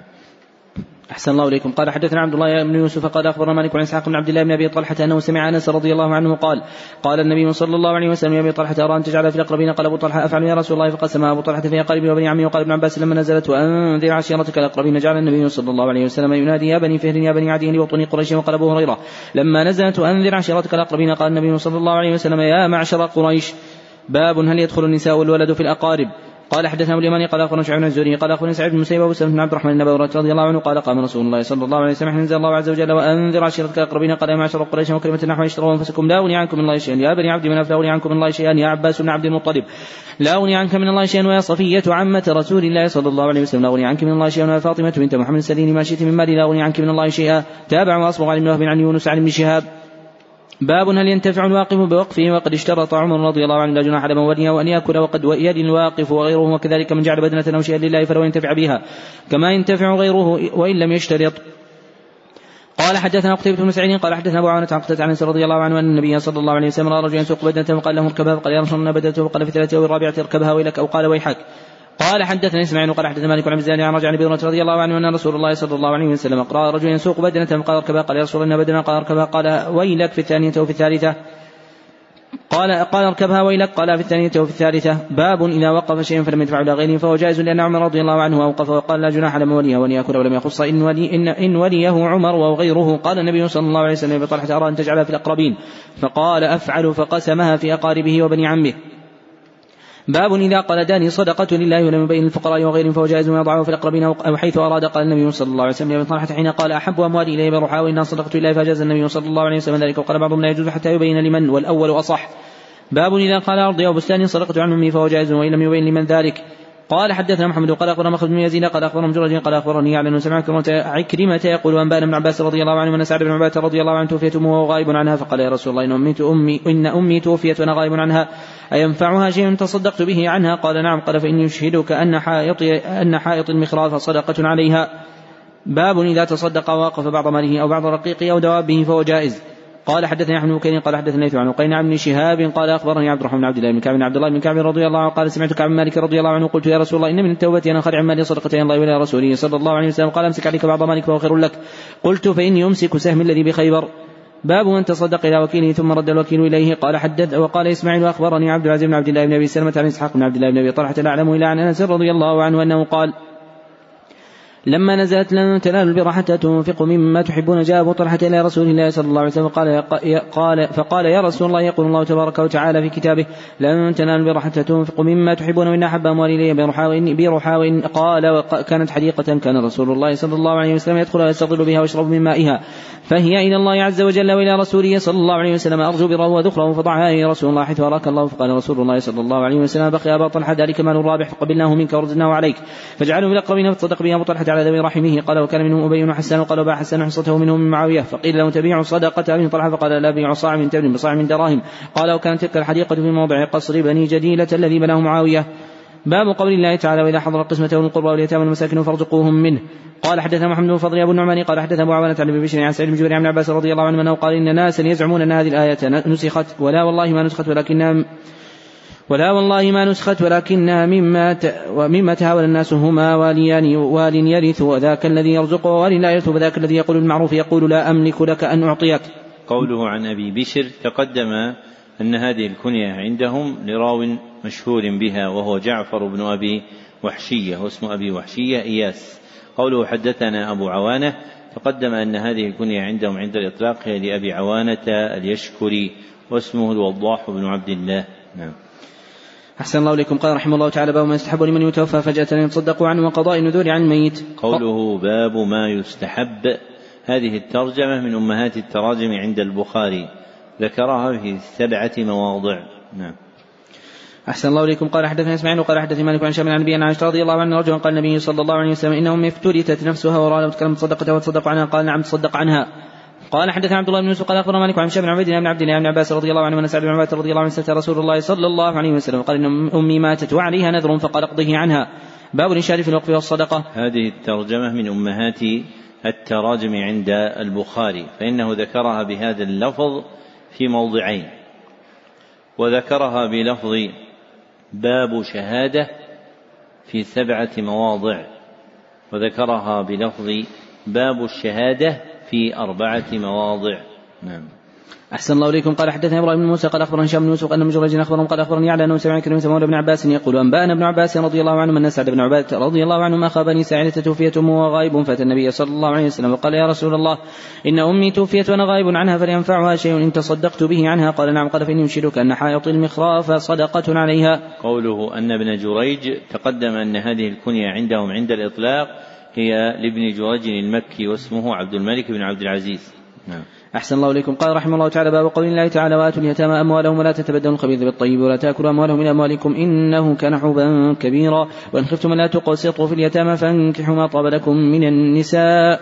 قال حدثنا اليماني قال أخبرنا شعيب زهري قال كان عروة بن الزبير يحدث أنه سال عائشة رضي الله عنها في قوله وإن خفتم ألا تقسطوا في اليتامى فانكحوا ما طاب لكم من النساء قال هي اليتيمة في حج وليها فارغبوا في جمالها ومالها ويريد ان يتزوجها بأدنى من سنة نسائها فنهوا عن نكاحهن الا يقسطوا لهن في إكمال الصداق وأمروا بنكاح من سواهن من النساء قالت عائشة رضي الله عنها ثم استفتى الناس رسول الله صلى الله عليه وسلم بعد فأنزل الله عز وجل ويستفتونك في النساء قل الله يفتيكم فيهن. قالت فبين الله عز وجل في هذه اليتيمة إذا كان ذات جمال ومال رغب في نكاحها ولم يلحقها بسنتها بإكمال الصداق. فإذا كانت مرغوبة عنها في قلة مال والجمال تركوها والتمسوا غيرها من النساء. قال فكما يتركونها حين يرغبون عنها فليس لهم أن ينكحوها أن ينكحوها إذا رغبوا فيها إلا أن يقسطوا لها الأوفى من الصداق ويعطوها حقها. باب قول الله تعالى وابتلوا اليتامى حتى إذا بلغوا النكاح فإن آنستم منهم رشدا فادفعوا إليهم أموالهم ولا تأكلوا إسرافا وبدارا أن يكبروا. ومن كان غنيا فليستعفف ومن كان فقيرا فليأكل بالمعروف فإذا دفعتم إليهم أموالهم فأشهدوا عليهم وكفى بالله حسيبا. للرجال نصيب مما ترك الوالدان والأقربون وللنساء نصيب مما ترك الوالدان والأقربون مما قل منه أو كثر نصيبا مفروضا حسيبا يعني كافيا. باب نمال الموصي أن يعمل باب نمال باب نمال الموصي أن يعمل في مال اليتيم وما يأكل منه بقدر عمالته. باب نمال الوصي.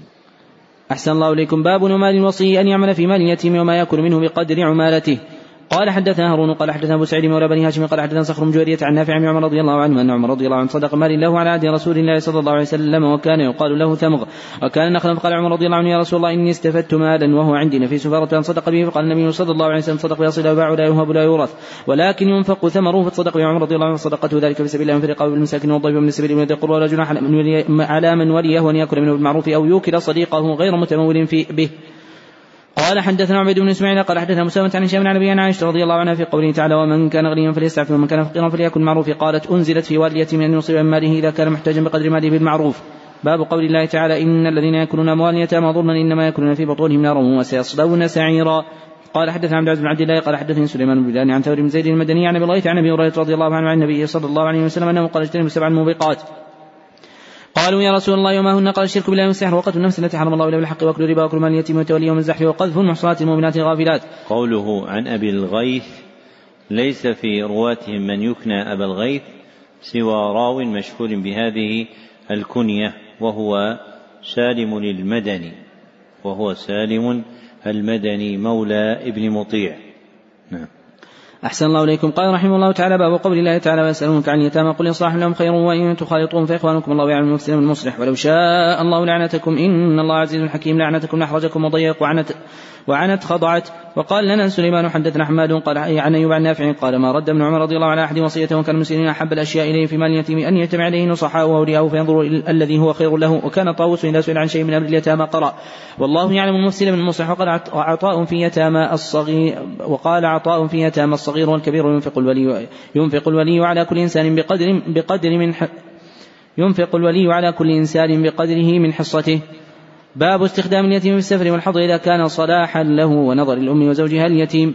قال حدثني يعقوب بن إبراهيم بن كثير قال حدثنا علية قال حدثنا عبد العزيز عن الناس رضي الله عنه قال قدم رسول الله صلى الله عليه وسلم المدينة ليس له خادم فاخذ طلحه بيده فانطلق به إلى رسول الله صلى الله عليه وسلم وقال يا رسول الله إن أنس غلام كيس فليخدمك قال فخدمته في السفر والحضر ما قال لي لشيء صنعته؟ لما صنعت هذا هكذا ولا شيء إنما اصنعه لما لم تصنع هذا هكذا؟ قوله حدثنا ابن علية تقدم أن هذه الكنية عندهم لراو يذكر بها. واسمه إسماعيل ابن علية وعلية أمه واسم أبيه إبراهيم فهو إسماعيل ابن إبراهيم الأسدي. نعم. أحسن الله إليكم. قال رحمه الله تعالى باب إذا وقف أرضا ولم يبين الحدود فهو جائز وكذلك الصدقة. قال حدثنا عبد الله بن مسلمة عن بن إسحاق بن عبد الله بن أبي طلحة أنه سمع أنس مالك رضي الله عنه يقول كان أبو طلحة أكثر أنصاري من المدينة مال بن وكان أحب أموال إليه بني روحا وكان مستقبلة المنزل وكان النبي صلى الله عليه وسلم يدخلها اشرا ماء فيها طيب. قال انس رضي الله عنه فلما نزلت ان البر حتى تنفقوا مما تحبون. قام ابو طلحه وقال يا رسول الله إن الله عز وجل يقول إن البر حتى تنفقوا مما تحبون. إن أحب أموالي إلي بيرها وانها هي صدقة الله أرجو برها وذكرها عند الله فضعها حيث أراك الله. فقال بخ ذلك مال رابح وقال رايح شك ابن مسلمة وقد سمعت ما قلت. وإني أرى أن تجعل في الأقربين قال ابو طلحه فعل ذلك يا رسول الله. قسم ابو طلحه في قربي وفي بني عمي. وقال إسماعيل وعبد الله بن يوسف ويحيى بن يحيى عن مالك. رايح. قال حدثنا محمد بن عبد الرحيم قال أخبرنا روح بن عبادة قال حدثنا زكريا بن إسحاق قال حدثني عمرو بن دينار عن كلمة عن عباس رضي الله عنه أن رجلا قال لرسول الله صلى الله عليه وسلم ان امه توفيت أينفع أن تصدقت عنها؟ قال نعم. قال فإن لي مخرافا وأشهدك أني قد تصدقت عنها. وأشهدك أني قد قد تصدقت عنها. قوله أخبرنا روح بن عبادة تقدم أن اسم عبادة عندهم بفتح بضم العين ووقع خلافه في موضع واحد وهو محمد بن عبادة. الواسطي من شيوخ البخاري. نعم. أحسن الله إليكم. قال رحمه الله تعالى باب إذا أوقف جماعة أرضا مشاعا فهو جائز. قال حدثنا مسدد قال حدث عبد الوارث عن أبي تياح عن رضي الله عنه أنه قال أمر النبي صلى الله عليه وسلم من المسجد فقال يا بني النجار ثمن بحياتكم هذا؟ قالوا لا والله لا يطلب ثمنه إلا إلى الله عز وجل. قوله عن أبي التياح تقدم أن هذه الكنية عندهم براو واحد هو أبو التياح الضبعي واسمه يزيد بن حميد. نعم. أحسن الله إليكم. قال رحمه الله تعالى باب الوقف كيف يكتب؟ قال حدثنا مسدد قال حدثنا زيد بن زرعين قال حدثنا عن نافع بن عمر رضي الله عنه قال أصاب عمر رضي الله عنه بخيبر ارضا فأتى النبي صلى الله عليه وسلم وقال أصبت أرضا مسلما قط انفس منه فكيف تامرني به؟ قال إن شئت حبست اصرا وتصدقت بها فصدق عمر رضي الله عنه أنه لا يباع اصرا ولا يهب ولا يورث في الفقراء والقربى والرقاب في سبيل الله من ضيف من سبيل الله جناح لمولي ان ياكل من المعروف ويطعم صديقا غير متمول فيه باب الوقف للغني والفقير والضيف قال حدثنا عاصم قال حدثنا عن نافع بن عمر بن عمر رضي الله عنه وجد بخيبر فتى النبي صلى الله عليه وسلم اخبره وقال إن شئت فتصدقت به وتصدق بها في الفقراء والمساكين وذي القربى والضيف. قوله حدثنا أبو عاصم تقدم أن هذه الكنية عندهم عند الإطلاق تكون غالبا لأبي عاصم النبيل واسمه الضحاك ابن مخلد الشيباني وهو جد صاحب كتاب السنة أحمد ابن عمرو بن الضحاك بن مخلد الشيباني. نعم. أحسن الله إليكم. قال رحمه الله تعالى باب وقف الأرض للمسجد. قال حدثنا إسحاق وقال حدثنا عبد الصمد قال سمعت أبي قال حدثنا متيح قال حدثنا أنس مالك رضي الله عنه قال لما قدم رسول الله صلى الله عليه وسلم المدينة أمر الناس وقال يا بني النجار ثامنوني بحياتكم هذا قالوا لا والله لا اطلب ثمنه إلا إلى الله عز وجل. باب وقف الدواب والكراع والعروض والصامت. وقال الزهري وفي من جعل الفدين في سبيل الله ودفع إلى غلام له تاجر يتجر يتجر بها وجعل ربحه صدقه المساكين والاقربين هل لرجل أن يأكل من ربح ذلك الألف شيئا وإن لم يكن جعل ربحه صدقه في المساكين؟ قال ليس له أن يأكل منها. قال حدثنا مسدد قال حدثنا يحيى قال حدثنا عبيد الله قال حدثنا نافع عن عمر رضي الله عنه ان عمر رضي الله عنه حمل على فرس له في سبيل الله أعطاها رسول الله صلى الله عليه وسلم يحمل عليها رجلا فاخبر عمر رضي الله عنه قد وقف يبيعها فسأل رسول الله صلى الله عليه وسلم يبتعها فقال لا تبتعها ولا ترجعن في صدقتك. باب نفقة القيم للوقف. قوله باب نفقة هذه الترجمة من أمهات التراجم عند البخاري. ذكرها بهذا اللفظ في أربعة مواضع وذكرها بلفظ إنفاق في موضع واحد. وقيم الوقف هو القائم عليه ويسمى ناظرا. وقيم الوقف هو القائم عليه ويسمى ناظرا. نعم. أحسن الله إليكم. قال حدث عبد الله بن يوسف قال أخبرنا مالك بن عن أبي هريرة رضي الله عنه أن رسول الله صلى الله عليه وسلم قال لا يقتسم ورثة دينار ما تركت بعد نفقة نساء ومؤونة عامل فهو صدقة. قال حدثنا قتيبة بن سعيد قال حدثنا حماد قال عن ايوب عن نافع عن عمر رضي الله عنه ان عمر رضي الله عنه اشترط في وقفه أن يأكل من وليه ويوكل صديقه غير متمول مالا. باب إذا وقف أرضا وبيرا من شرط نفسه مثل دلاء المسلمين وأوقف أنس رضي الله عنه دارا فكان إذا قدمها نزلها وصدق الزبير بدونه وقال للمردودة من بناته أن تسكن غير مضرة ولا مضر بها.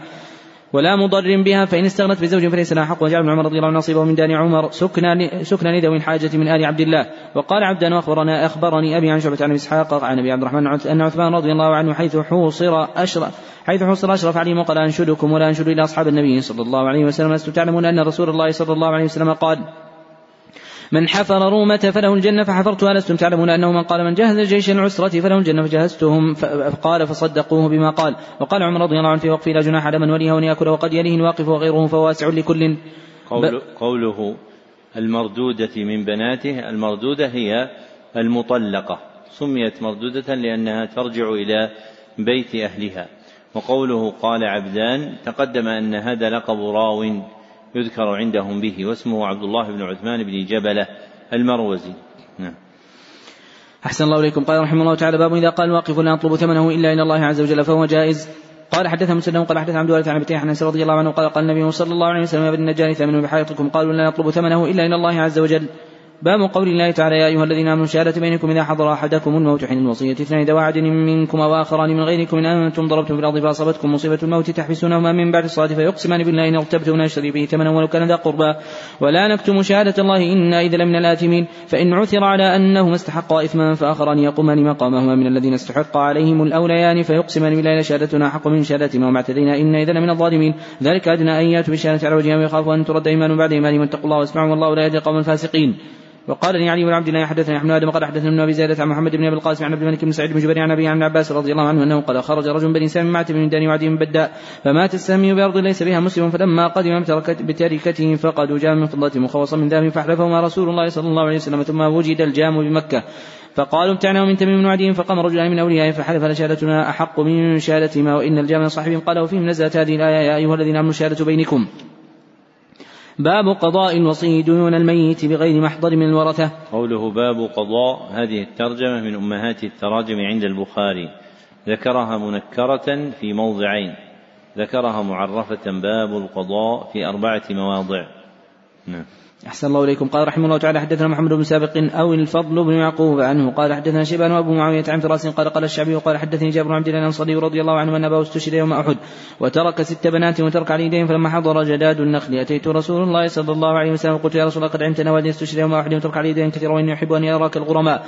قال اذهب فبيدر كل تمن على ناحيتي. فعلت ثم دعوت فلم نظر إليه. أغرب تلك الساعة فلما رأى ما يصنعون طرح حول أعظمها ثلاث مرات ثم جلس عليه ثم قال ادعوا أصحابك فما زال حتى أدى الله عز وجل أمانة والدي وأنا والله راض أن يؤدي الله عز وجل أمانة والدي والدي ولا أرجع إلى أخواتي بتمرة فسلم والله البيادر كلها حتى إني أنظر إلى بيدر الذي عليه رسول الله صلى الله عليه وسلم كأنه لم يقص تمرة واحدة. قوله عن فراس تقدم أنه ليس في رواتهم من اسمه فراس سوى فراس بن يحيى الكوفي. قوله قال الشعبي تقدم أن هذه نسبة جماعة وعند الإطلاق فهي لعامر بن شراحيل الشعبي. نعم. أحسن الله إليكم. قال رحمه الله تعالى بسم الله الرحمن الرحيم. باب فضل الجهاد والسير. قوله باب فضل. تقدم أن هذه الترجمة من أمهات التراجم عند البخاري وأنه ذكرها في ستة وسبعين موضعا. نعم. أحسن الله إليكم. قال رحمه الله تعالى وقول الله تعالى إن الله اشترى من المؤمنين أنفسهم وأموالهم بأن لهم الجنة يقاتلون في سبيل الله فيقتلون ويقتلون وعدا عليه حقا في التوراة والإنجيل والقرآن. ومن أوفى بعهده من الله فاستبشروا ببيعكم الذي بايعتم به. إلى قوله وبشر المؤمنين قال ابن عباس رضي الله عنهما الحدود الطاعة. قال حدثنا حسن بن صباح قال حدثنا محمد سابق قال حدثنا مالك بن مغول قال سمعت وليد بن عيزار قال أنه ذكر عن أبي عمرو الشيباني أنه قال قال عبد الله بن مسعود رضي الله عنه سألت رسول الله صلى الله عليه وسلم قلت يا رسول الله أي العمل أفضل؟ قال الصلاة على ميقاتها. قلت ثم أي؟ قال ثم بر الوالدين قلت ثم أي؟ قال الجهل في سبيل الله. فسكت عن رسول الله صلى الله عليه وسلم ولو استزدته لزادني. قال حدثنا علي بن عبد الله قال حدثنا أحمد سعيد قال حدثنا سفيان قال حدثني منصور عن مجاهد عن طاووس عن عباس رضي الله عنه أنه قال قال رسول الله صلى الله عليه وسلم لا هجرة بعد الفتح ولكن جهاد ونية واذا استنفرتم فانفروا. قال حدثنا مسدد قال حدثنا خالد قال حدثنا حبيب بن أبي عمرة عن عائشة بنت طلحة عن عائشة رضي الله عنها أنها قالت يا رسول الله ترى الجهاد أفضل العمل فلا فلا نجاهد. قال لكن أفضل الجهاد حج مبرور. قال حدثنا إسحاق بن منصور قال أخبرنا عفان قال حدثنا همام قال حدثنا محمد بن جحارة قال أخبرني أبو حصين إن ذكوان حدثه ان أبا هريرة رضي الله عنه حدثه قال جاء رجل إلى رسول الله صلى الله عليه وسلم وقال دلني على عمل يعدل الجهاد قال لا أجده. قال هل تستطيع إذا خرج المجاهد أن تدخل مسجدك فتقوم ولا تفطر وتصوم ولا تفطر؟ قال ومن يستطيع ذلك؟ قال أبو هريرة رضي الله عنه إن فرس المجاهد إذا يستن في طوله فيكتب له حسنات. قوله أخبرني أبو حصين تقدم أن هذا الاسم يجيء بفتح حائه في كنا ثلاثة أولهم أبو حصين عثمان بن عاصم الكوفي وهو المراد عند الإطلاق. وثانيهم أبو حصين عبد الله بن أحمد بن يونس اليربوعي. وثالثهم أبو حصين ابن يحيى الرازي. وما عداهم فهو بضم الحاء في الأسماء والكنى حصين. نعم. أحسن الله إليكم. قال رحمه الله تعالى باب أفضل الناس مؤمن يجاهد بنفسه وماله في سبيل الله. وقوله تعالى يا أيها الذين آمنوا هل أدلكم على تجارة تنجيكم من عذاب أليم؟ تؤمنون بالله ورسوله وتجاهدون في سبيل الله بأموالكم وأنفسكم. ذلكم خير لكم إن كنتم تعلمون. يغفر لكم ذنوبكم ويدخلكم جنات تجري من تحتها النار ومساكن طيبة في جنات عدن. ذلك الفوز العظيم. قال حدثه اليماني قال اخبر شعب بن الزهري قال حدثني عطاء بن يزيد الذي ونبس عن الخدري رضي الله عنه حدثه أنه قال قيل يا رسول الله اي الناس أفضل. قال رسول الله صلى الله عليه وسلم مؤمن يجاهد في سبيل الله بنفسه وماله. قالوا ثم من قال مؤمن فيه شعب من الشعب يتقي الله عز وجل ويدع الناس من شره. قال حدثنا اليماني قال أخبرنا شعب بن الزهري قال أخبرنا سعد بن مسيب بن ابي هريرة رضي الله عنه قال سمعت رسول الله صلى الله عليه وسلم يقول مثل المجاهد في سبيل الله والله أعلم من يجاهد في سبيله كمثل الصائم القائم يتوكل الله للمجاهد في سبيله بأن يتوفاه وان يدخله الجنة أو يرجعه سالما مع أجر أو غنيمة. باب الدعاء بالجهاد والشهادة للرجال والنساء. وقال عمر رضي الله عنه ارزقني شهادة في بلد رسولك صلى الله عليه وسلم. قوله باب الدعاء تقدم أن هذه الترجمة من أمهات التراجم عند البخاري وأنه ذكرها في أربعة وعشرين موضعا وذكرها بلفظ دعاء في سبعة مواضع. وإذا اعتبرت هذه التراجم التي نذكرها تجد أن بعضها تشكل كتصانيف عند أهل الحديث بعد ذلك. فمثلا باب الدعاء وباب دعاء ونحوها تشكلت عند أهل الحديث في الكتب التي تسمى كتب إيش؟ الدعوات أو الدعاء كالدعوات للبيهقي أو الدعاء للطبراني. وكذلك ما مر معنا باب فضل باب فضل. كذلك تشكل كتصانيف إما مفردة فضل قراءة قل هو الله أحد للخلال أو مجموعة كالذين صنفوا في كتب في كالذين صنفوا كتب الفضائل ومن أشهرها كتاب الفضائل للضياء المقدسي نعم. أحسن الله إليكم. قال حدثنا عبد الله بن يوسف عن مالك عن إسحاق بن عبد الله بن أبي طلحة عن مالك رضي الله عنه ذلك من الفوائد المهمة في علم الحديث أن علم الحديث محتاج إلى العقل التحليلي لأنه فيما سبق كان علم حفاظ فلا يعبرون عنه بعبارات واسعة يفهم منها ويدرك ما أخذ في الرواية والدراية لأن من قوي حفظه خزن لفظه فتجد كلامهم قليلا سواء في أحوالهم أو في تصانيفهم بخلاف المتوسعين في العلوم في تقسيمها كعلم الفقه أو علم آه، أصول الفقه أو علم النحو. فمصطلح الحديث والحديث يحتاج إلى الاستقراء الكلي لمسالك أهله في تصانيفهم ثم ما نشأ عنها من المسالك. فهذا يعين على وضع تصور كامل لعلم الحديث يفهم منه طالب العلم هذا العلم كاملا ثم كذلك يجري في مضوار أهله. فإن علم الحديث ليس من العلوم التي نضجت واحترقت ففيه موارد من أنواع علوم الحديث لم يصنف فيها أحد ولم يذكرها أحد كالذي مر معنا في معرفة الأصغر والأكبر من الرواة. وغيره من أنواع علوم الحديث. فطالب العلم في علم الحديث أو في غيره من العلوم يحرص دائما على العقل الجمعي التحريري الذي يدرك به مآخذ العلم حتى تكون العلوم عنده صحيحة. وكانت هذه هي طريقة الأوائل ولذلك تجدهم عنوا بالعلوم عناية كاملة لأن مداركهم العقلية كانت فائقة وفهمهم حسن. وساعدهم في ذلك زكاة قلوبهم. فإن أعظم مفاتيح الفهم هو زكاة القلب لا مطلق الذكاء. فإن الذكاء إذا لم يقرن بزكاء صار بلاء. وأما الذكاء الذي يقرن بزكاة فهذا لا يزال يربو ويربو ويزيد حتى ينتفع الناس به. واعتبر هذا في الدار قطني رحمه الله فإنه مشهور عند المحدثين بكتاب العلل وهو يبين الصنعة العقلية التي كانت عنده رحمه الله. ومنها أنشأ كتابه الأول في علم القراءات وهو أصول القراءات. فأول واضع لأصول القراءات هو أبو الحسن علي بن عمر بن مهدي الدار قطني المحدث الشهير. نعم. أحسن الله إليكم. قال حدثنا عبد الله بن يوسف عن مالك عن إسحاق بن عبد الله بن أبي طلحة عن أنس مالك رضي الله عنه أنه سمعه يقول كان رسول الله صلى الله عليه وسلم يدخل على أم حرام بنت من حنة وتطعمه وكانت أم حرام تحت عبادة بن الصامت رضي الله عنه فدخل عليها رسول الله صلى الله عليه وسلم فأطعمته وجعلت تفلي رأسه فنام رسول الله صلى الله عليه وسلم ثم استيقظ وهو يضحك.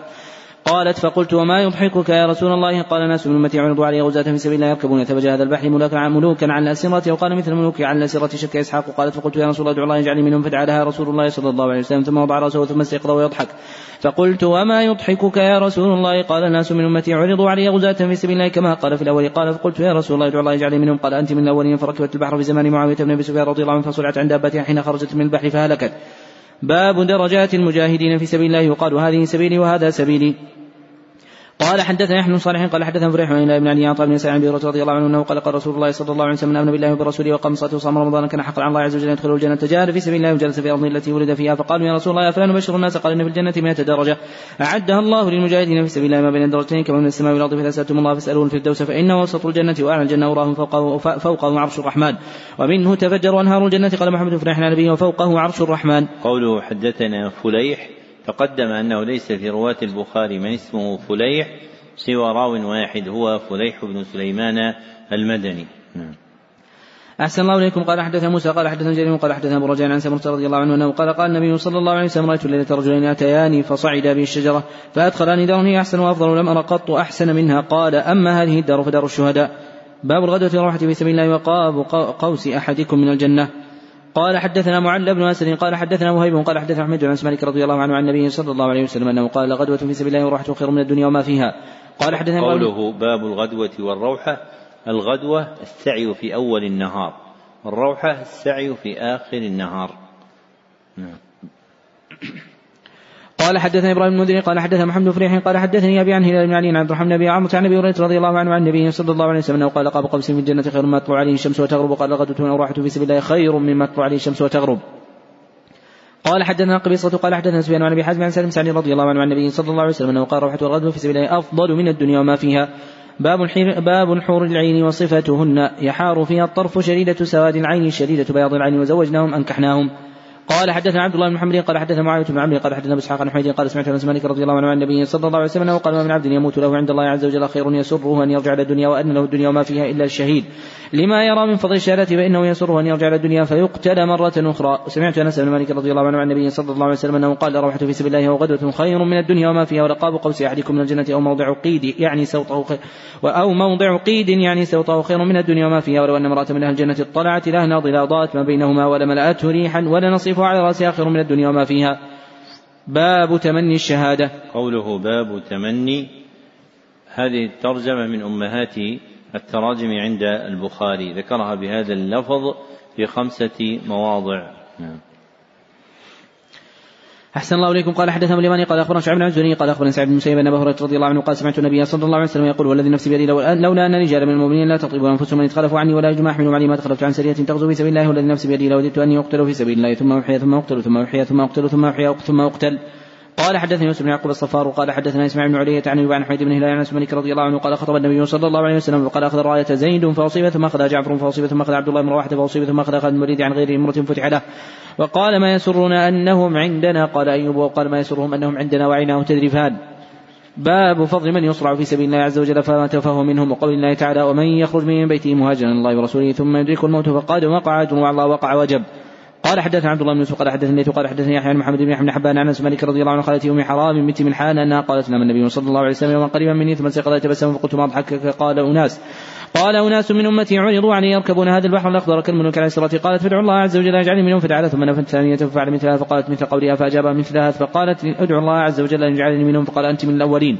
فخرجت مع زوجها عبادة من الصامت غازيا أول ما ركب المسلمون البحر مع معاوية ولما صرفوا من غزوهم قافلين فنزلوا الشأم فقربت إليها دابة تركب صرعتها فماتت. باب من ينكب في سبيل الله عز وجل. قوله باب من تقدم أن هذه الترجمة من أمهات التراجم عند البخاري وأنه يريد بها الاسم الموصول. ذكرها في ثلاثة وأربعين وثلاثمائة موضع ووقع في سبعة مواضع باب من وهو حرف جر. نعم. أحسن الله إليكم. قال رحمه الله تعالى حدثنا قال حدثنا عبد الله بن يوسف قال قال حدثنا حفص بن عمر الحوضي قال حدثنا أمام عن إسحاق عن أنس رضي الله عنه قال بعث النبي صلى الله عليه وسلم قام بني سليم من بني عامر في سبعين فلما قدموا قال لهم خالي أتقدمك أتقدمكم فإن فإن أمنوني. فإن أمنوني حتى أبلغهم عن رسول الله صلى الله عليه وسلم. لا كنت مني قديم فتقدم فأمنوه فبينما هو يحدثهم عن النبي صلى الله عليه وسلم إذا هم أولى رجل منهم فطعنه فانفذوا فقال الله أكبر فسوء رب الكعبة ثم مالوا على بقية أصحابه فقتلوا من رجل أعرج صعد الجبل. قال هم فراه آخر معهم فأخبر جبريل عليه السلام النبي صلى الله عليه وسلم. أنهم قد لقوا ربهم فرضي عنهم وأرضاهم فكنا نقرأ أن بلغوا قومنا قد لقينا ربنا فرضي عنا وأرضانا. ثم نسخ بعد فدعا عليهم أربعين صباحا على رعل وذكوان وبني لحيان وبني عصية الذين عصوا الله ورسوله صلى الله عليه وسلم. قال حدث موسى بن إسماعيل قال حدث أبو عامر عن أسود بن قيس عن جندب بن سفيان رضي الله عنه رسول الله صلى الله عليه وسلم كان في بعض المشاهد وقد دميت إصبعه فقال هل أنت إلا إصبع دميت وفي سبيل الله ما لقيت؟ باب من يجرع في سبيل الله عز وجل. قال حدثنا عبد الله بن يوسف قال أخبرنا مالك عن زياد عن رجع أبي هريرة رضي الله عنه أن رسول الله صلى الله عليه وسلم قال والذي نفس بيده لا يكرم أحد في سبيل الله والله أعلم ما يكرم في سبيل الله جاء يوم القيامة ولون لون الدم والريح ريح المسك. باب قول الله تعالى أن تربصون بنا إلى وقع في الحديث قال فرضي عنا وأرضانا ثم نسخ بعد. ففيه أن اسم النسخ قديم في عرف الشرع وهو الذي وقع في القرآن ما ننسخ من آية أو ننسها. لكنه كان في عرف الصحابة أوسع من معنى النسخ الذي اقتصر عليه الأصوليون. ومن ومن المباحث المفتقر إليها في علم الأصول تاريخ المصطلحات الأصولية. فإن هذا مهم ليميز المصطلح الصحيح عن المصطلح الحادث المتأخر الذي انتحله بعض أهل البدع وتستروا به حتى يميز القول الحق من الباطل في هذا المصطلح. وفي ما نقل من الأحاديث أشياء تدل على بواكير هذا. ففي حديث أبي هريرة في الصحيحين أن النبي صلى الله عليه وسلم لما صعد الصفا فقال يا معشر قريش يا معشر كذا وعددهم قال أبو هريرة فعم وخص. فعم وخص والعموم والعام والخاص مصطلحان شهيران في علم أصول الفقه. فملاحظة هذا في علم أصول الفقه مهم للغاية لما دخله من مصطلحات ليست على طريقة أهل السنة والجماعة أو من مصطلحات فيها حق وفيها باطل يتميز وهذا أصل في العلم كله أن مما يعين على حسن فهمه معرفة بواكير المصطلحات وكيفية وضعها فكل علم له بواكير وضعت فيه أولا. فقراءة ما دون في بواكير هذا العلم وفهمها يعين على تصور العلم. وتلك البواكير تارة تكون منثورة كهذا الذي ذكرناه وتارة تكون في مقيدات صنفت ككتاب الرسالة للشافعي مثلا في أصول الفقه وكتاب الفقيه والمتفقه للخطيب البغدادي وكتاب الإحكام لابن حزم وكتاب جامع بيان العلم وفضله فهذه الكتب الأربعة تعد من بواكير علم أصول الفقه فملاحظتها بالفهم مع الأصل الذي ذكرته يعين على تمييز هذا الأصل النافع في بواكير علم أصول الفقه. نعم.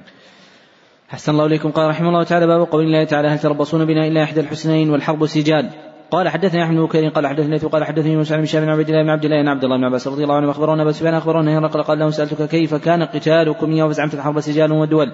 فكذلك الرسل تبتلى ثم تكون لهم العاقبة. باب قول الله تعالى من المؤمنين رجال صدقوا ما عاهدوا الله عليه فمنهم من قضى نحبه ومنهم من ينتظر وما بدلوا تبديلا.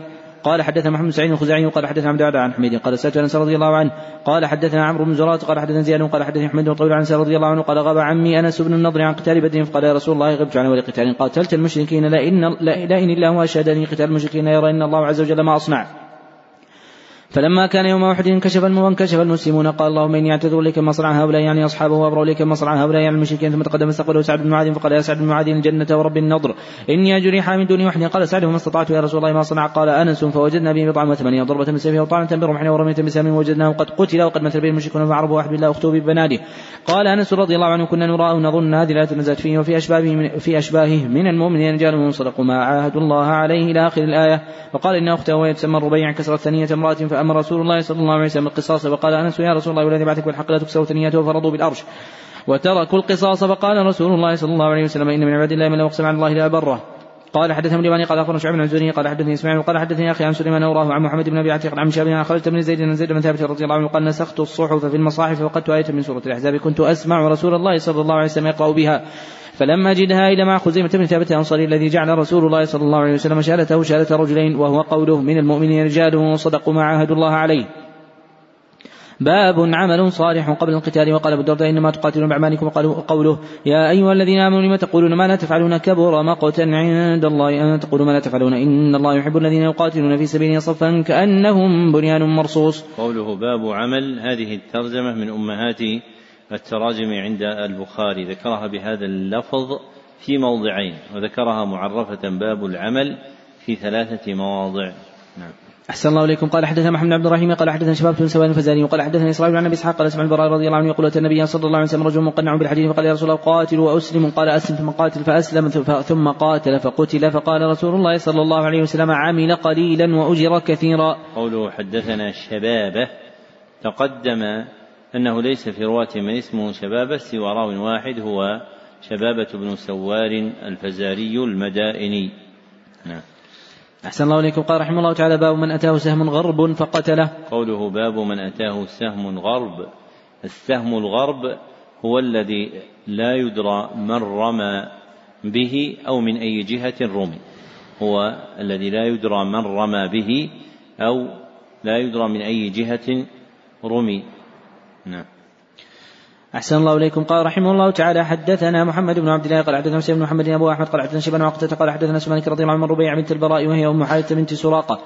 وهي أم حارثة بن سراقة أتت النبي صلى الله عليه وسلم وقالت يا نبي الله لا تحدثنا عن حارثة وكان قتل يوم بدر أصابه سهم غرب فإن كان في الجنة صبرت وإن كان غير ذلك اشتدت عليه في البكاء. قال يا أم حارثة إنها جنان في الجنة وإن ابنك أصاب الفردوس الأعلى. بسم الله الرحمن الرحيم. باب من قاتل تكون كلمة الله هي العليا. قال حدثنا سليمان بن حرب قال حدثنا شعبة عن عمرو عن أبي وائل عن أبي موسى رضي الله عنه قال جاء رجل النبي صلى الله عليه وسلم قال رجل يقاتل المغرب ورجل يقاتل من ذكر ورجل يقاتل يرى مكانه فمن في سبيل الله قال من قاتل تكون كلمة الله كلمة الله هي العليا فهو في سبيل الله. هنا قال بسم الله الرحمن الرحيم ما موقعها هنا البسملة؟ ما يقع في أثناء كتاب من البسملة فهي بسملة في أول تجزئة الكتاب في أول تجزئة الكتاب فإنهم كانوا إذا كتبوا كتابا جعلوه أجزاء والجزء عندهم ستة عشر ورقة. ذكره الذهبي في ترجمة ابن عساكر في سير أعلام النبلاء. فكان من النساخ من يكتب في مبتدأ كل جزء بسم الله الرحمن الرحيم ولو لم تكن مثبتة في أصل الكتاب. نعم. أحسن الله إليكم. قال رحمه الله تعالى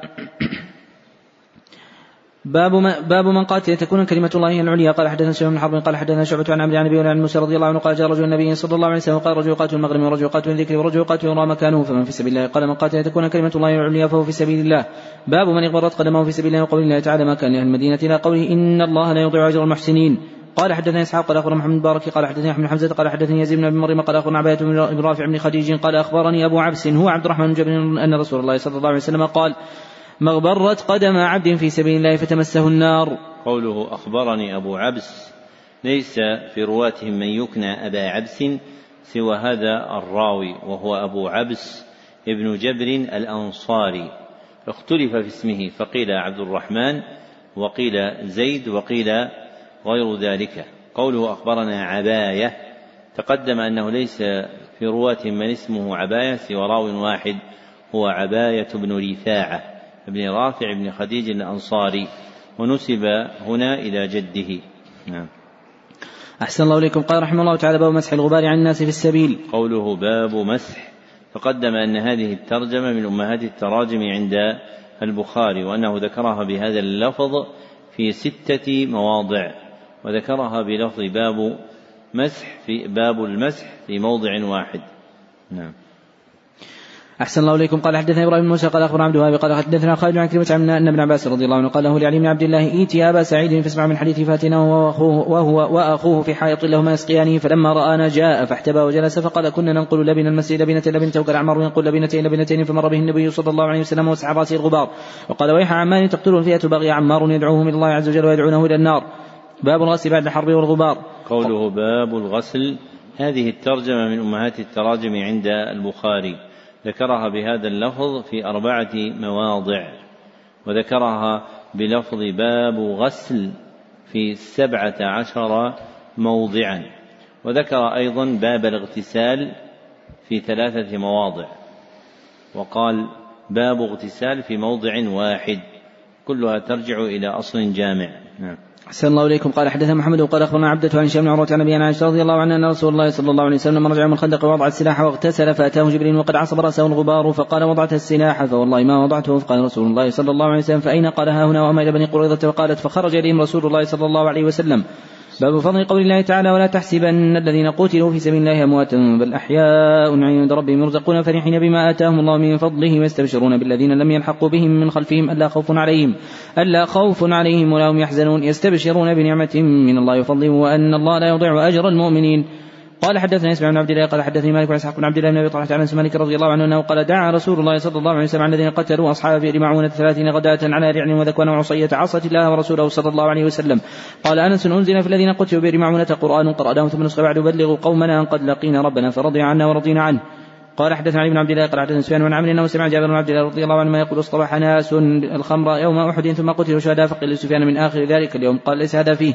باب ظل الملائكة على الشهيد.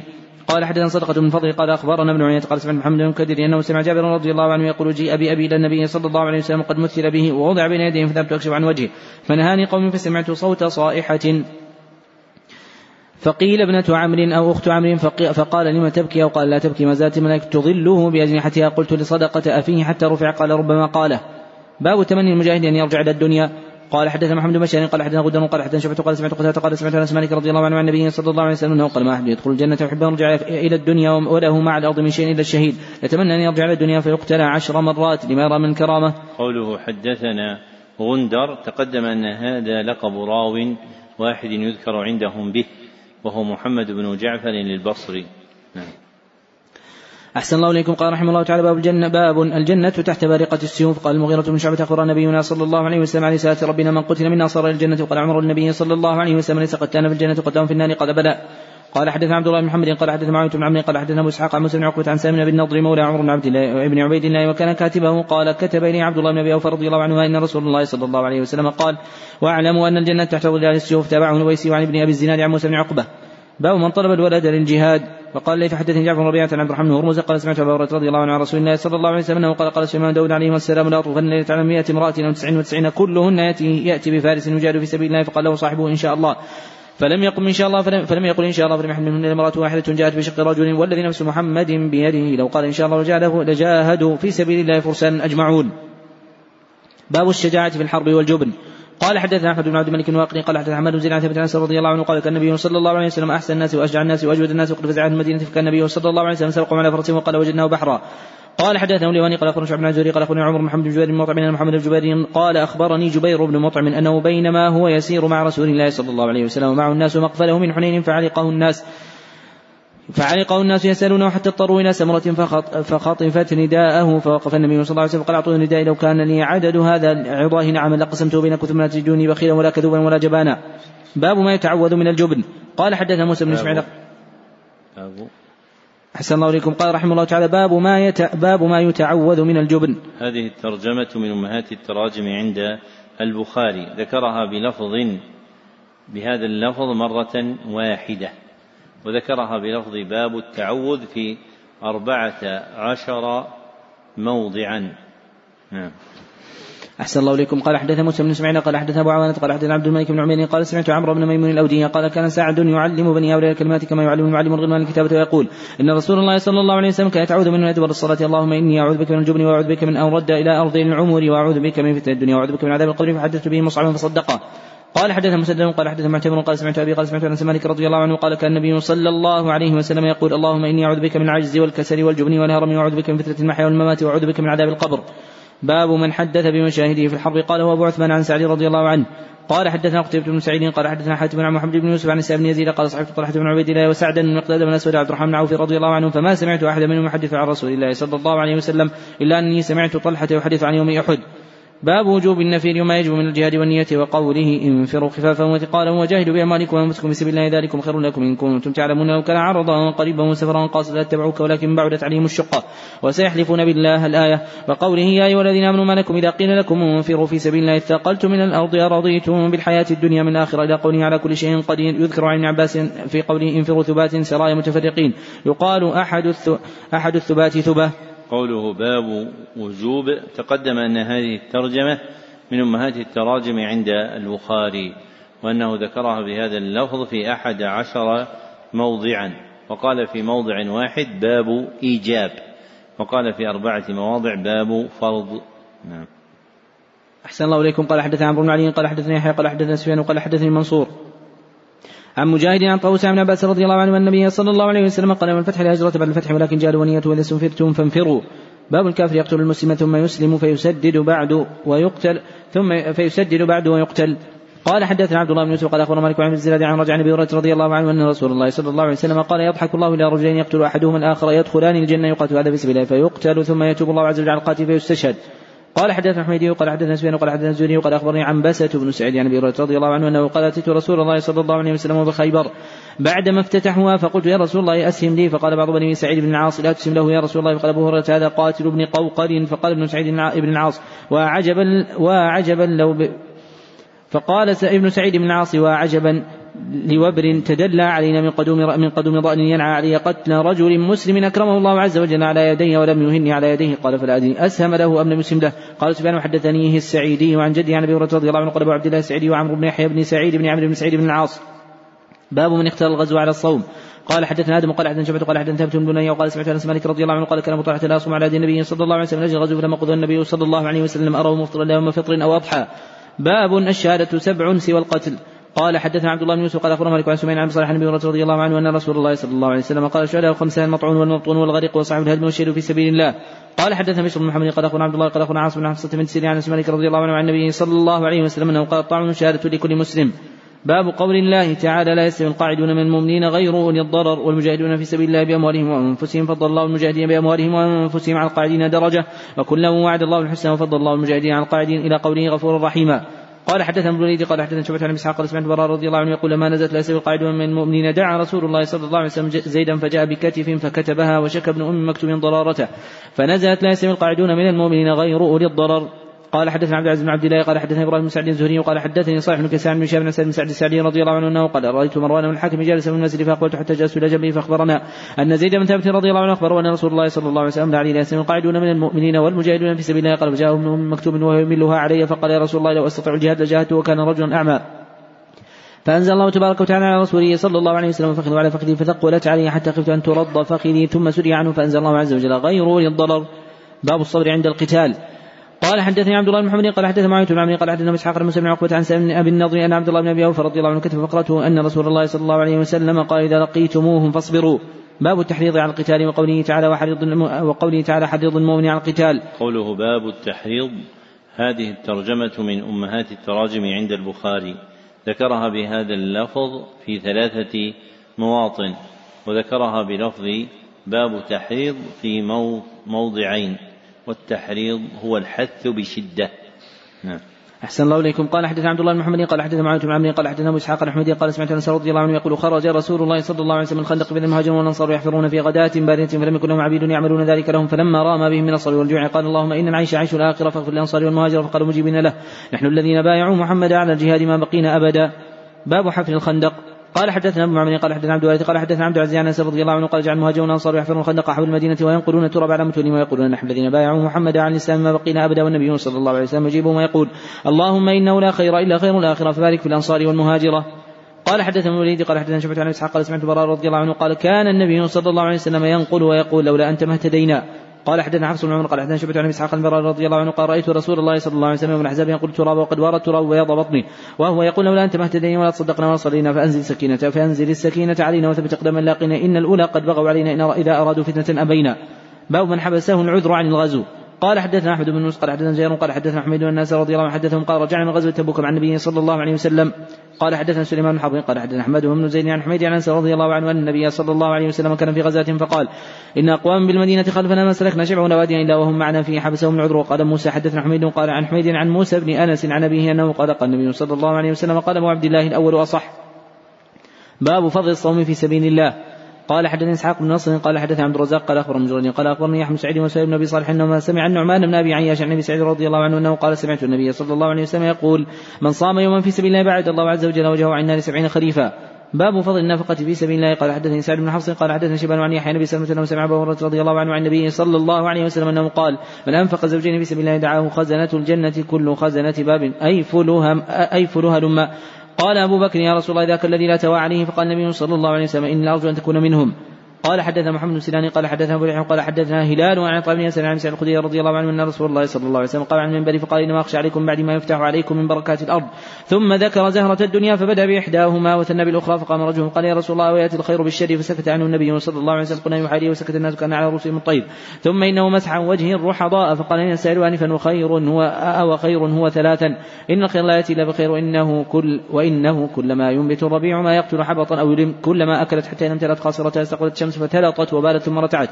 وإن هذا المال خضرة حلوة ونعم صاحب المسلم من أخذه بحقه وجعله في سبيل الله واليتامى والمساكين ومن لم يأخذ بحقه فهو كالآكل الذي لا يشبع ويكون عليه شهيدا يوم القيامة باب فضل من جهز غازيا أو خلفه بخير. قال حدثنا أبو معمر قال حدثنا عبد الوارث قال حدثنا حسين قال حدثني يحيى قال حدثني أبو سلمة أنه قال حدثني بسر بن سعيد قال حدثني خالد بن خالد رضي الله عنه أن رسول الله صلى الله عليه وسلم قال من جاز غازيا في سبيل الله فقد غزا ومن خلف غازيا في سبيل الله بخير فقد غزا. قال حدثنا موسى قال حدثنا همام بن اسحاق بن عبد الله عن رضي الله عنه أن النبي صلى الله عليه وسلم لم يكن يدخل بيتا من المدينة غير بيت أم غير بيت أم سليم إلا على ازواجه فقيل له فقال إني أرحمها قتل أخوها معي. باب التحنط عند القتال. قوله باب التحنط عند القتال أي استعمال الحنوط وهو الطيب الذي يجعل في بدن الميت. نعم. أحسن الله إليكم. قال حدثنا عبد الله بن عبد الوهاب قال حدثنا خالد بن حارث قال حدثنا ابن عون عن موسى بن أنس قال وذكر يوم اليمامة قال أتى أنس بن ثابت بن قيس وقد حسر عن فخذيه وهو يتحنط فقال يا عم ما يحبسك ألا تجي؟ قال أنا يا ابن أخي. وجعل يتحنط يعني من الحنوط ثم جاء فجلس وذكر في الحديث انكشاف من الناس فقال هكذا عن وجوهنا حتى نضارب القوم. ما هكذا كنا نفعل مع رسول الله صلى الله عليه وسلم بسماع عودتم أقرانكم. رواه حماد عن ثابت عن أنس رضي الله عنه. باب فضل الطليعة. قال حدثنا ابن عمي قال حدثنا سفيان عن محمد بن كثير عن جابر رضي الله عنه قال قال النبي صلى الله عليه وسلم من يأتيني بخبر القوم يوم الأحزاب قال الزبير أنا ثم قال من يأتيني بخبر القوم قال الزبير أنا فقال النبي صلى الله عليه وسلم إن كل نبي إن لكل نبي حواريا وحواري الزبير. قوله باب فضل الطليعة، الطليعه هو المقدم من الجيش الذي يستخبر ما أمامه. المقدم من الجيش في المسير الذي يستخبر ما أمامه. نعم. أحسن الله إليكم. قال رحمه الله تعالى باب هل يبعث الطليعة وحده؟ قال حدثنا صدقة قال أخبرنا عينة قال حدثنا من منكدر أنه سمع جابر بن عبد الله رضي الله عنه قال ندب النبي صلى الله عليه وسلم الناس قال صدقة أظن يوم الخندق فانتدب الزبير ثم ندب فانتدب الزبير ثم ندب الناس فانتدب الزبير. فقال النبي صلى الله عليه وسلم إن كل نبي حواريا وإن حواري الزبير بن عوام رضي الله عنه. باب سفر الاثنين. قال حدثنا أحمد بن يونس قال حدثنا أبو شهاب بن اخذ حدثنا بقلابه عملك بن حويته أنه قال انصرفت من عند النبي صلى الله عليه وسلم فقال أنا فقال لنا أنا وصاحب لي أذن واقيما ولامكما أكبركما. قوله عن أبي قلابة هذه الكنية عندهم عند الإطلاق هي لأبي قلابة الجرمي واسمه عبد الله بن زيد. نعم. أحسن الله إليكم قال رحمه الله تعالى باب الخير معقود في نواصي الخير يوم القيامة قال حدثنا عبد الله بن سلمة قال حدثنا مالك عن نافع عبد الله بن عمر رضي الله عنه أنه قال قال رسول الله صلى الله عليه وسلم الخير في نواصي الخير إلى يوم القيامة قال حدثنا حفص بن عمر قال حدثنا شعبة عن حصين وابن أبي السفر عن الشعبي عن عروة بن الجعد عن النبي صلى الله عليه وسلم أنه قال الخير معقود في نواصي الخير إلى يوم القيامه قال سبحان عن شعبة عن عروة بن أبي الجعد. تابعه مسدد عن شيخ عن حصين عن الشعبي عن عروة بن أبي الجعد. قوله وابن أبي السفر هذه الكنية عندهم عند الإطلاق هي لعبد الله ابن أبي السفر الثوري الكوفي. عبد الله ابن أبي السفر الثوري الكوفي. نعم. أحسن الله إليكم. قال حدثنا مسدد قال حدثنا يحيى بن شعبة عن ابن عن ابن مالك رضي الله عنه قال قال رسول الله صلى الله عليه وسلم البركة في نواصي الخيل. باب الجهاد ماض مع البر والفاجر. لقول النبي صلى الله عليه وسلم الخير معقود في نواصي الخير ولا يوم القيامة. قال حدثنا ابن نعيم قال أبو نعيم قال حدثنا زكريا بن عمرو قال حدثنا عروة بارقي والنبي صلى الله عليه وسلم. قال الخير معقول في نواصي الخير ولا يوم القيامة الأجر والمغنم. باب من احتبس فرسا لقوله تعالى ومن رباط الخيل. قال حدثنا علي بن حفص قال حدثنا المبارك قال أخبرنا طلحة بن أبي سعيد قال سمعت سعيد المقبري وحدث أنه سمع أبا رضي الله عنه يقول قال النبي صلى الله عليه وسلم احتبس فرسا في سبيل الله إيمانا بالله متصدقا بوعده فإن شبعه وريه وروثه وبوله في ميزان يوم القيامة. باب اسم الفرس والحمار. قال حدثنا محمد بن أبي بكر قال حدثنا فضيل بن سليمان عن أبي حزم عبد الله بن أبي قتادة عن النبي رضي الله عنه وخرج مع النبي صلى الله عليه وسلم خلف أبو قتادة مع بعض أصحابه محرمون وغير محرم فرأوا حمار وحشيا قبل أن يراه فلما رأوه تركوه حتى راه أبو قتادة فركب فرسا له يقال له الجرادة. فسألهم أن يناولوا سوطه فأبوا. فتناوله فحمل فعقروا ثم أكل فأكلوا فقدموا فلما ادركوا قال هل معكم منه شيء؟ قال معنا رجله. فأخذها النبي صلى الله عليه وسلم فأكلها. من جواهر كلام الإمام أحمد رحمه الله أنه قال الحديث يفسر بعضه بعضا. ومنه ما وقع في هذا الحديث المتقدم عن أبي هريرة رضي الله عنه في قوله صلى الله عليه وسلم من احتبس فرسا في سبيل الله ايمانا بالله وتصديقا بوعده. فإنه يفسر الأحاديث الكثيرة التي وقع فيها من فعل كذا وكذا ايمانا واحتسابا. فالإيمان يفسره قوله ايمانا بالله. والاحتساب يفسره قوله تصديقا بوعده. نعم. أحسن الله إليكم. قال رحمه الله تعالى حدثنا علي قال حدثنا علي بن عبد الله بن جعفر قال حدثنا معن بن عيسى قال حدثنا أبي بن عباس بن سالم عن أبي عن جدي قال كان النبي صلى الله عليه وسلم في حائطنا فرس يقال له اللحيف. قال حدثني إسحاق بن إبراهيم بن سمع بن آدم قال حدثنا أبو الأحوص عن أبي إسحاق عن عمرو بن ميمون عن معاذ رضي الله عنه قال كنت في النبي صلى الله عليه وسلم على حمار يقال له عفير فقال يا معاذ هل تدري ما حق الله على عباده ما حق هل تدري حق الله على عباده وما حق العباد على الله؟ قلت الله ورسوله أعلم. قال فإن حق الله على عباده يعبد ولا يشرك به شيئا أو حق العباد على الله أن لا يعذب من لا يشرك به من لا يشرك به شيئا.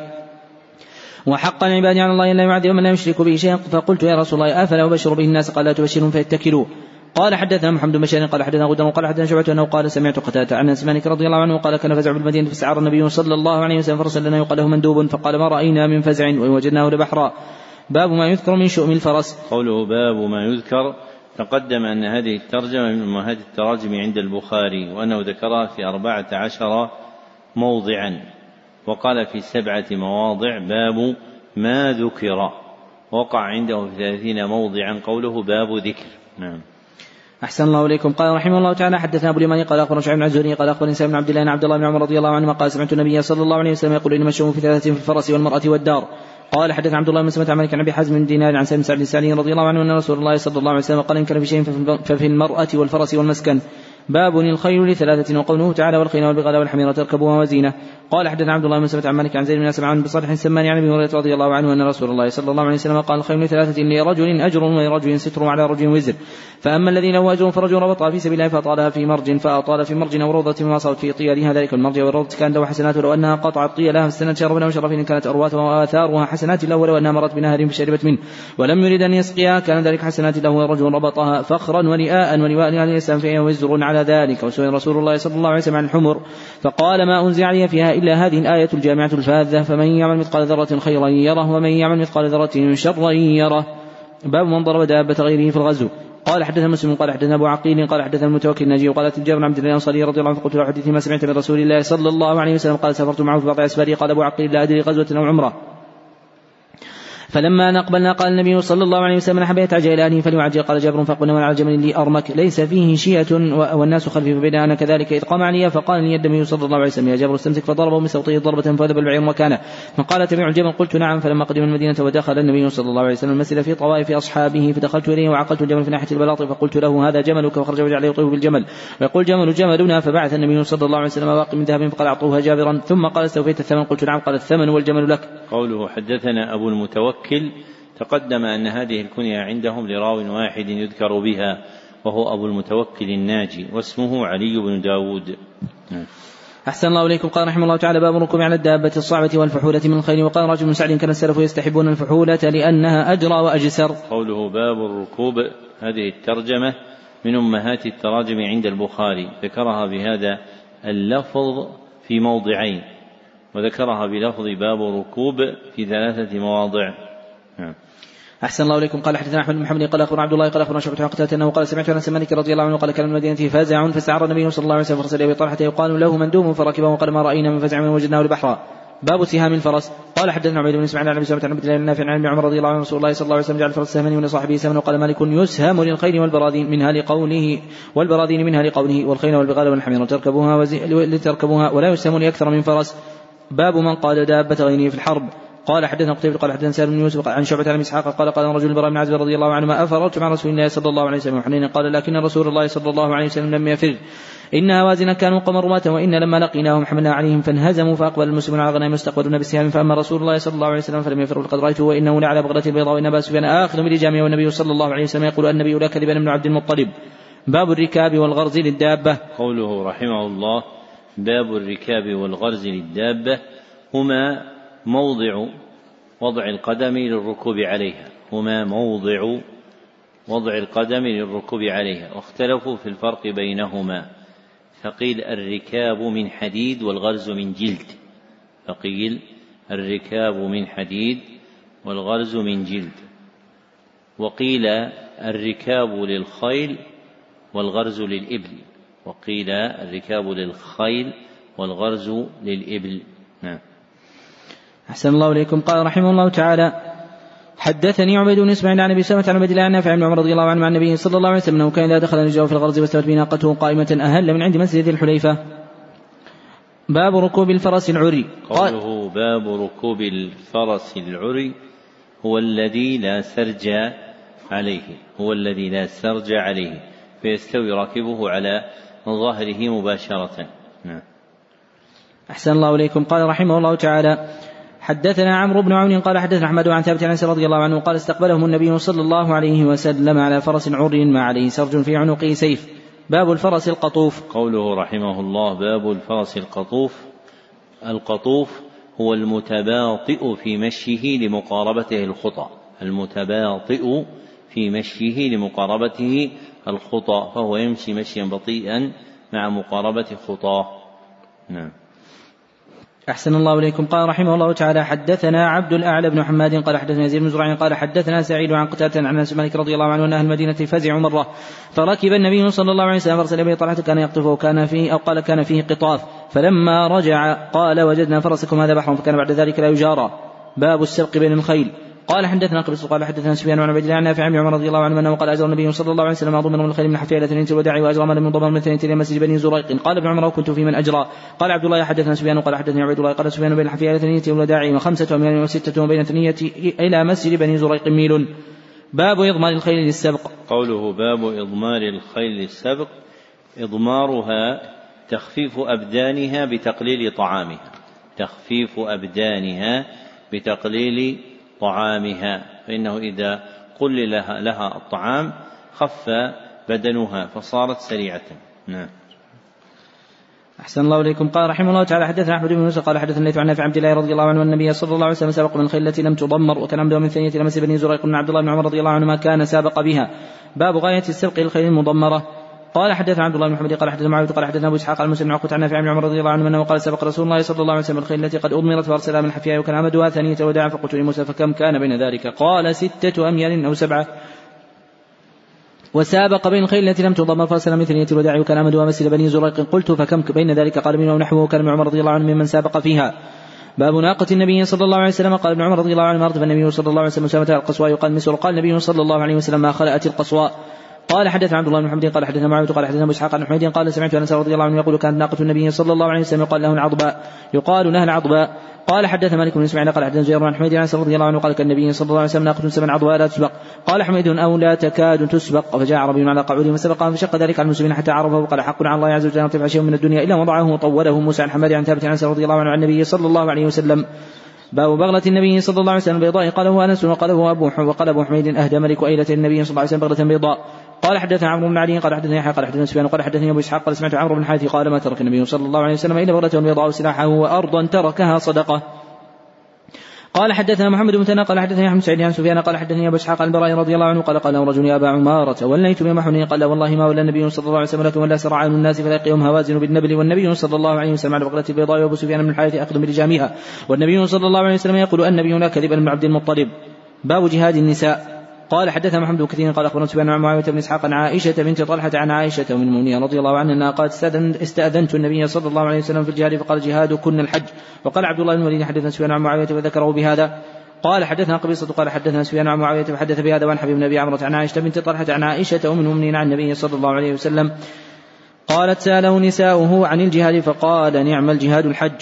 باب غزو المرأة في البحر. قوله باب غزو هذه الترجمة من أمهات التراجم عند البخاري ذكرها بهذا اللفظ في واحد وعشرين موضعا. نعم. أحسن الله إليكم. قال رحمه الله تعالى حدثنا عبد الله بن محمد قال حدثنا معاوية بن عمرو قال حدثنا أبو إسحاق عن عبد الله بن عبد الرحمن الأنصاري قال سمعت أنس رضي الله عنه يقول دخل رسول الله صلى الله عليه وسلم ابنة ملحان فاتكى عندها ثم ضحك فقالت لما تضحك يا رسول الله؟ وقال ناس من أمتي يركبون البحر الأخضر في سبيل الله مثلهم مثل الملوك على السرة. وقالت يا رسول الله ادعو الله يجعل منهم قال اللهم اجعلها منهم. ثم عرف ضحك فقالت له مثل أو مما ذلك. فقالت مثل أو مما ذلك. فقال لا مثل ذلك. فقالت ادعو الله عز وجل يجعلني منهم. قال أنت من الأولين ولست من الآخرين. قال قال أنس رضي الله عنه فتزوجت عبادة بن الصامت فركبت البحر مع بنت قرضة فلما قفلت ركبت فلما قفلت ركبت دابتها فوقصت بها فسقطت عنها فماتت. باب حمل الرجل امرأته في الغزو دون بعض نسائه. قوله باب حمل هذه الترجمة كما تقدم من أمهات التراجم عنده ذكرها في ثمانية مواضع. نعم. أحسن الله إليكم. قال حدثنا حجاب من هاني قال حدثنا عبد الله بن عمر بن ميري وقال حدثنا يوسف قال سمعت زهرية قال سمعت عروة بن الزبير سعيد بن مسيب عرقبة بن وقاص وعبيد الله بن عبد الله عن حديث عائشة رضي الله عنه كل حدثني طائفة من حديث قالت كان النبي صلى الله عليه وسلم إذا أراد أن يخرج أقرع بين النساء فأيتهن يخرج سامها خرج بها النبي صلى الله عليه وسلم. فأقرع بيننا في غزوة غزا فخرج فيها سمي فخرج مع النبي صلى الله عليه وسلم بعد ما أنزل الحجاب. باب غزو النساء وقتالهن مع الرجال. قال حدثنا معمر قال حدثنا عبد الوارث قال حدثنا عبد العزيز عن أنس رضي الله عنه قال لما كان يوم واحد هزم الناس عن النبي صلى الله عليه وسلم قال لقد رأيت عائشة بنت أبي بكر وأم سليم انما لم شميرتان ارى خدم سقيمه قزان قرب وقال غير تنقلان القرب على متونهما ثم تفرغان في افواه القوم ثم ترجعان فتملأان ثم تجيئان فتفرغان في افواه القوم. باب حمل النساء القرب إلى النساء إلى الناس في الغزو قال حدثنا عبد قال أخبرنا عبد الله قال أخبرنا يوسف عن شام قال ثعلبة بن أبي مالك نعم الخطاب رضي الله عنه قسم مرط بنساء من نساء المدينة. فبقي مرط جيد فقال له بعض من عنده يا أمير المؤمنين أعطي هذا ابنة رسول الله صلى الله عليه وسلم عندك يريدون أم كلثوم بنت علي. فقال عمر رضي الله عنه أم سليط أحق وأم سليط من نساء الأنصار من بايع رسول الله صلى الله عليه وسلم. قال عمر رضي الله عنه فإنها كانت قال عمر.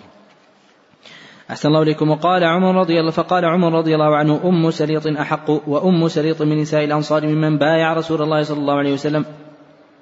قال عمر رضي الله عنه فإنها كانت فإنها كانت تزفر لنا القرب يوم أحد قال أبو عبد الله تزفر تخيط باب مداواة النساء الجرحى في الغزو قال حدثنا علي بن عبد الله قال حدثنا بشر بن فضل قال حدثنا خالد بن ذكوان عن الربيع بنت معوذ رضي الله عنها أنها قالت كنا مع النبي صلى الله عليه وسلم نسقي ونداوي الجرحى ونرد القتل إلى المدينة. قوله عن الربيع تقدم أن هذا الاسم بضم رائه يكون للنساء وبالفتح يكون للرجال الربيع.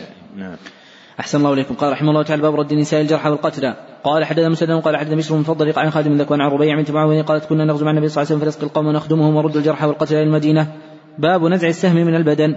قال حدثنا محمد العلاء قال حدثنا أبو سامة عن برد بن عبد الله عن أبي بردة عن أبي موسى رضي الله عنه قال رمي أبو عامر في ركبته فانتهيت إليه. قال انزع هذا السهم فنزعته فنزع منه الماء. فدخلت على النبي صلى الله عليه وسلم فقلت قال اللهم اغفر لعبيد بن أبي عامر. باب الحراسة في في سبيل الله. قال حدثنا إسماعيل بن خليل قال أخبرنا علي بن مسلم قال اخبرنا أحمد سعيد قال أخبرنا عبد الله بن عامر ربيعة قال سمعت عائشة رضي الله عنها تقول كان النبي صلى الله عليه وسلم سهر فلما قدم المدينة قال إليت رجل من اصحابي صالح يحرسني الليلة. إذ سمعنا صوت سلاح فقال من هذا فقال أنا سعد بن أبي وقاص جئت لأحرسك. ونام النبي صلى الله عليه وسلم. قال حدثنا أحمد يوسف قال أخبرنا أبو بكر عن أبي حصين عن أبي صالح عن أبي هريرة رضي الله عنه عن النبي صلى الله عليه وسلم أنه قال تعس عبد الدينار والدرهم والقطيفة والخميص أن أعطي رضي ولم يعط لم يرضى. لم يرفع إسرائيل عن أبي حصين وزادنا عمرو. قال أخبرنا عبد الرحمن بن عبد الله بن دينار عن أبي صالح عن أبي هريرة رضي الله عن النبي صلى الله عليه وسلم أنه قال تعس عبد الدينار وعبد الدرهم وعبد الخميصة. إن أعطي رضي وإن لم يعطى سخط تعس وانتكس وإذا شيك ولم تقش. طوبى لعبد آخر بعنان بعنان فرسي في سبيل الله. أشعث رأسه مغبرة قدماه إن كان في الحراسه كان في الحراسه وان كان في الساقه كان في الساقة. إن استأذن لم يؤذن له وإن شفع لم يشفع. قال أبو عبد الله لم يرفع إسرائيل ومحمد جحاده عن أبي حصين وقال تعسا كأنهم يقول فأتعسهم الله طوبى فعلا من كل شيء طيب وهي ياء حولت إلى الواو وهي من يطيب. باب فضل الخدمة في الغزو. قال حدثنا محمد بن عرعرة قال حدثنا شعبة عن يونس بن عبيد عن ثابت المناني عن مالك رضي الله عنه أنه قال صحب جرير بن عبد الله كان يخدمني وهو أكبر من أنس رضي الله عنه قال جرير إني رأيت الأنصار يصنعون شيئا لا أجد أحد منهم إلا أكرمته. قال حدثنا عبد العزيز بن عبد الله قال حدثنا محمد جعفر عن عمرو بن أبي عمرو مولى المطلب بن حنطب أنه سمع أنس مالك رضي الله عنه يقول خرجت مع رسول الله صلى الله عليه وسلم خيبر أخدمه.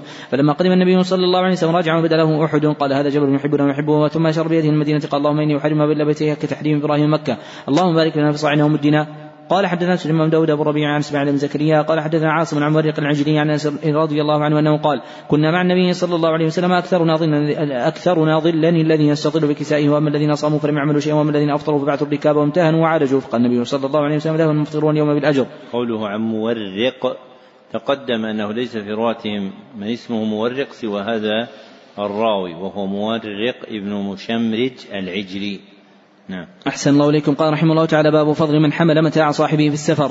قال حدثني إسحاق بن نصر قال حدثنا عبد الرزاق عن عمرو همام عن أبي هريرة رضي الله عنه عن النبي صلى الله عليه وسلم أنه قال كل سلام عليه صدقة كل يوم يعين الرجل في دابته يحامله عليها ويرفع عليها متاعه صدقة. والكلمة الطيبة وكل خطوة يمشي إلى صلاة صدقه ودل, ودل الطريق صدقة. باب فضل رباط يوم في سبيل الله يقول الله تعالى يا أيها الذين آمنوا اصبروا إلى آخر الآية. قال حدثنا عبد الله بن منير أنه سمع بالنضر قال حدثنا عبد الرحمن بن عبد الله بن دينار عن أبي حازم عن سالم سعد السعدي رضي الله عنه أن رسول الله صلى الله عليه وسلم قال رباط يوم في سبيل الله خير من الدنيا وما عليها وموضع سوط راحتكم من الجنة خير من الدنيا وما عليها وروحة يروح العبد في سبيل الله والغدوة خير من الدنيا وما عليها. باب من غزا بصبي للخدمة. قال حدثنا قتيبة قال حدثنا يعقوب عن عمرو عن اسمانك رضي الله عنه النبي صلى الله عليه وسلم قال أبي طلحة التبس غلام من غلمانكم يخدمني حتى أخرج إلى خيبر فخرج بي أبو طلحة مردفي وأنا غلام راهقت الحلم. فكنت أخدم رسول الله صلى الله عليه وسلم إذا نزل فكنت أسمعه كثيرا يقول اللهم إني أعوذ بك من همي والحزن والعجز والكسل والبخل والجبن وضع الدنيا وغلبة الرجال ثم قدمنا خيبر فلما الله عليه حصن ذكر له جمال صفية بنت حي بن أخطب وقد قتل زوجها وكانت عروسا فاصطفاها رسول الله صلى الله عليه وسلم نفسه فخرج بها حتى بلغنا ست الصهباء حلت. فبنى بها ثم صنع حسن في نطاع صغير ثم قال رسول الله صلى الله عليه وسلم آذي من حولك فكانت تلك وليمة رسول الله صلى الله عليه وسلم على صبية ثم خرجنا من المدينة. قال فرأيت رسول الله صلى الله عليه وسلم يحوي عدلها. فرأيت رسول الله صلى الله عليه وسلم يحولها وراءه بعباءة ثم يجلس عند بعيره فيضع ركبته فتضع صفية رجلها على ركبته حتى تركب. فسرنا حتى إذا أشرنا على المدينة نظر إلى أحد. فقال هذا جبل يحبنا ونحبه. ثم نظر إلى المدينة فقال اللهم إني أحرم ما بين لبتيها بمثل ما حرم إبراهيم مكة. اللهم بارك لهم في مدهم وصاعهم باب ركوب البحر. قال حدثنا ابن عماني قال حدث حماد بن زيد عن يحيى عن محمد بن يحيى بن حبان مالك رضي الله عنه قال حدثتني ام حرام رضي الله عنها أن النبي صلى الله عليه وسلم قال يوما قال يوما في بيتها فاستيقظ وهو يضحك.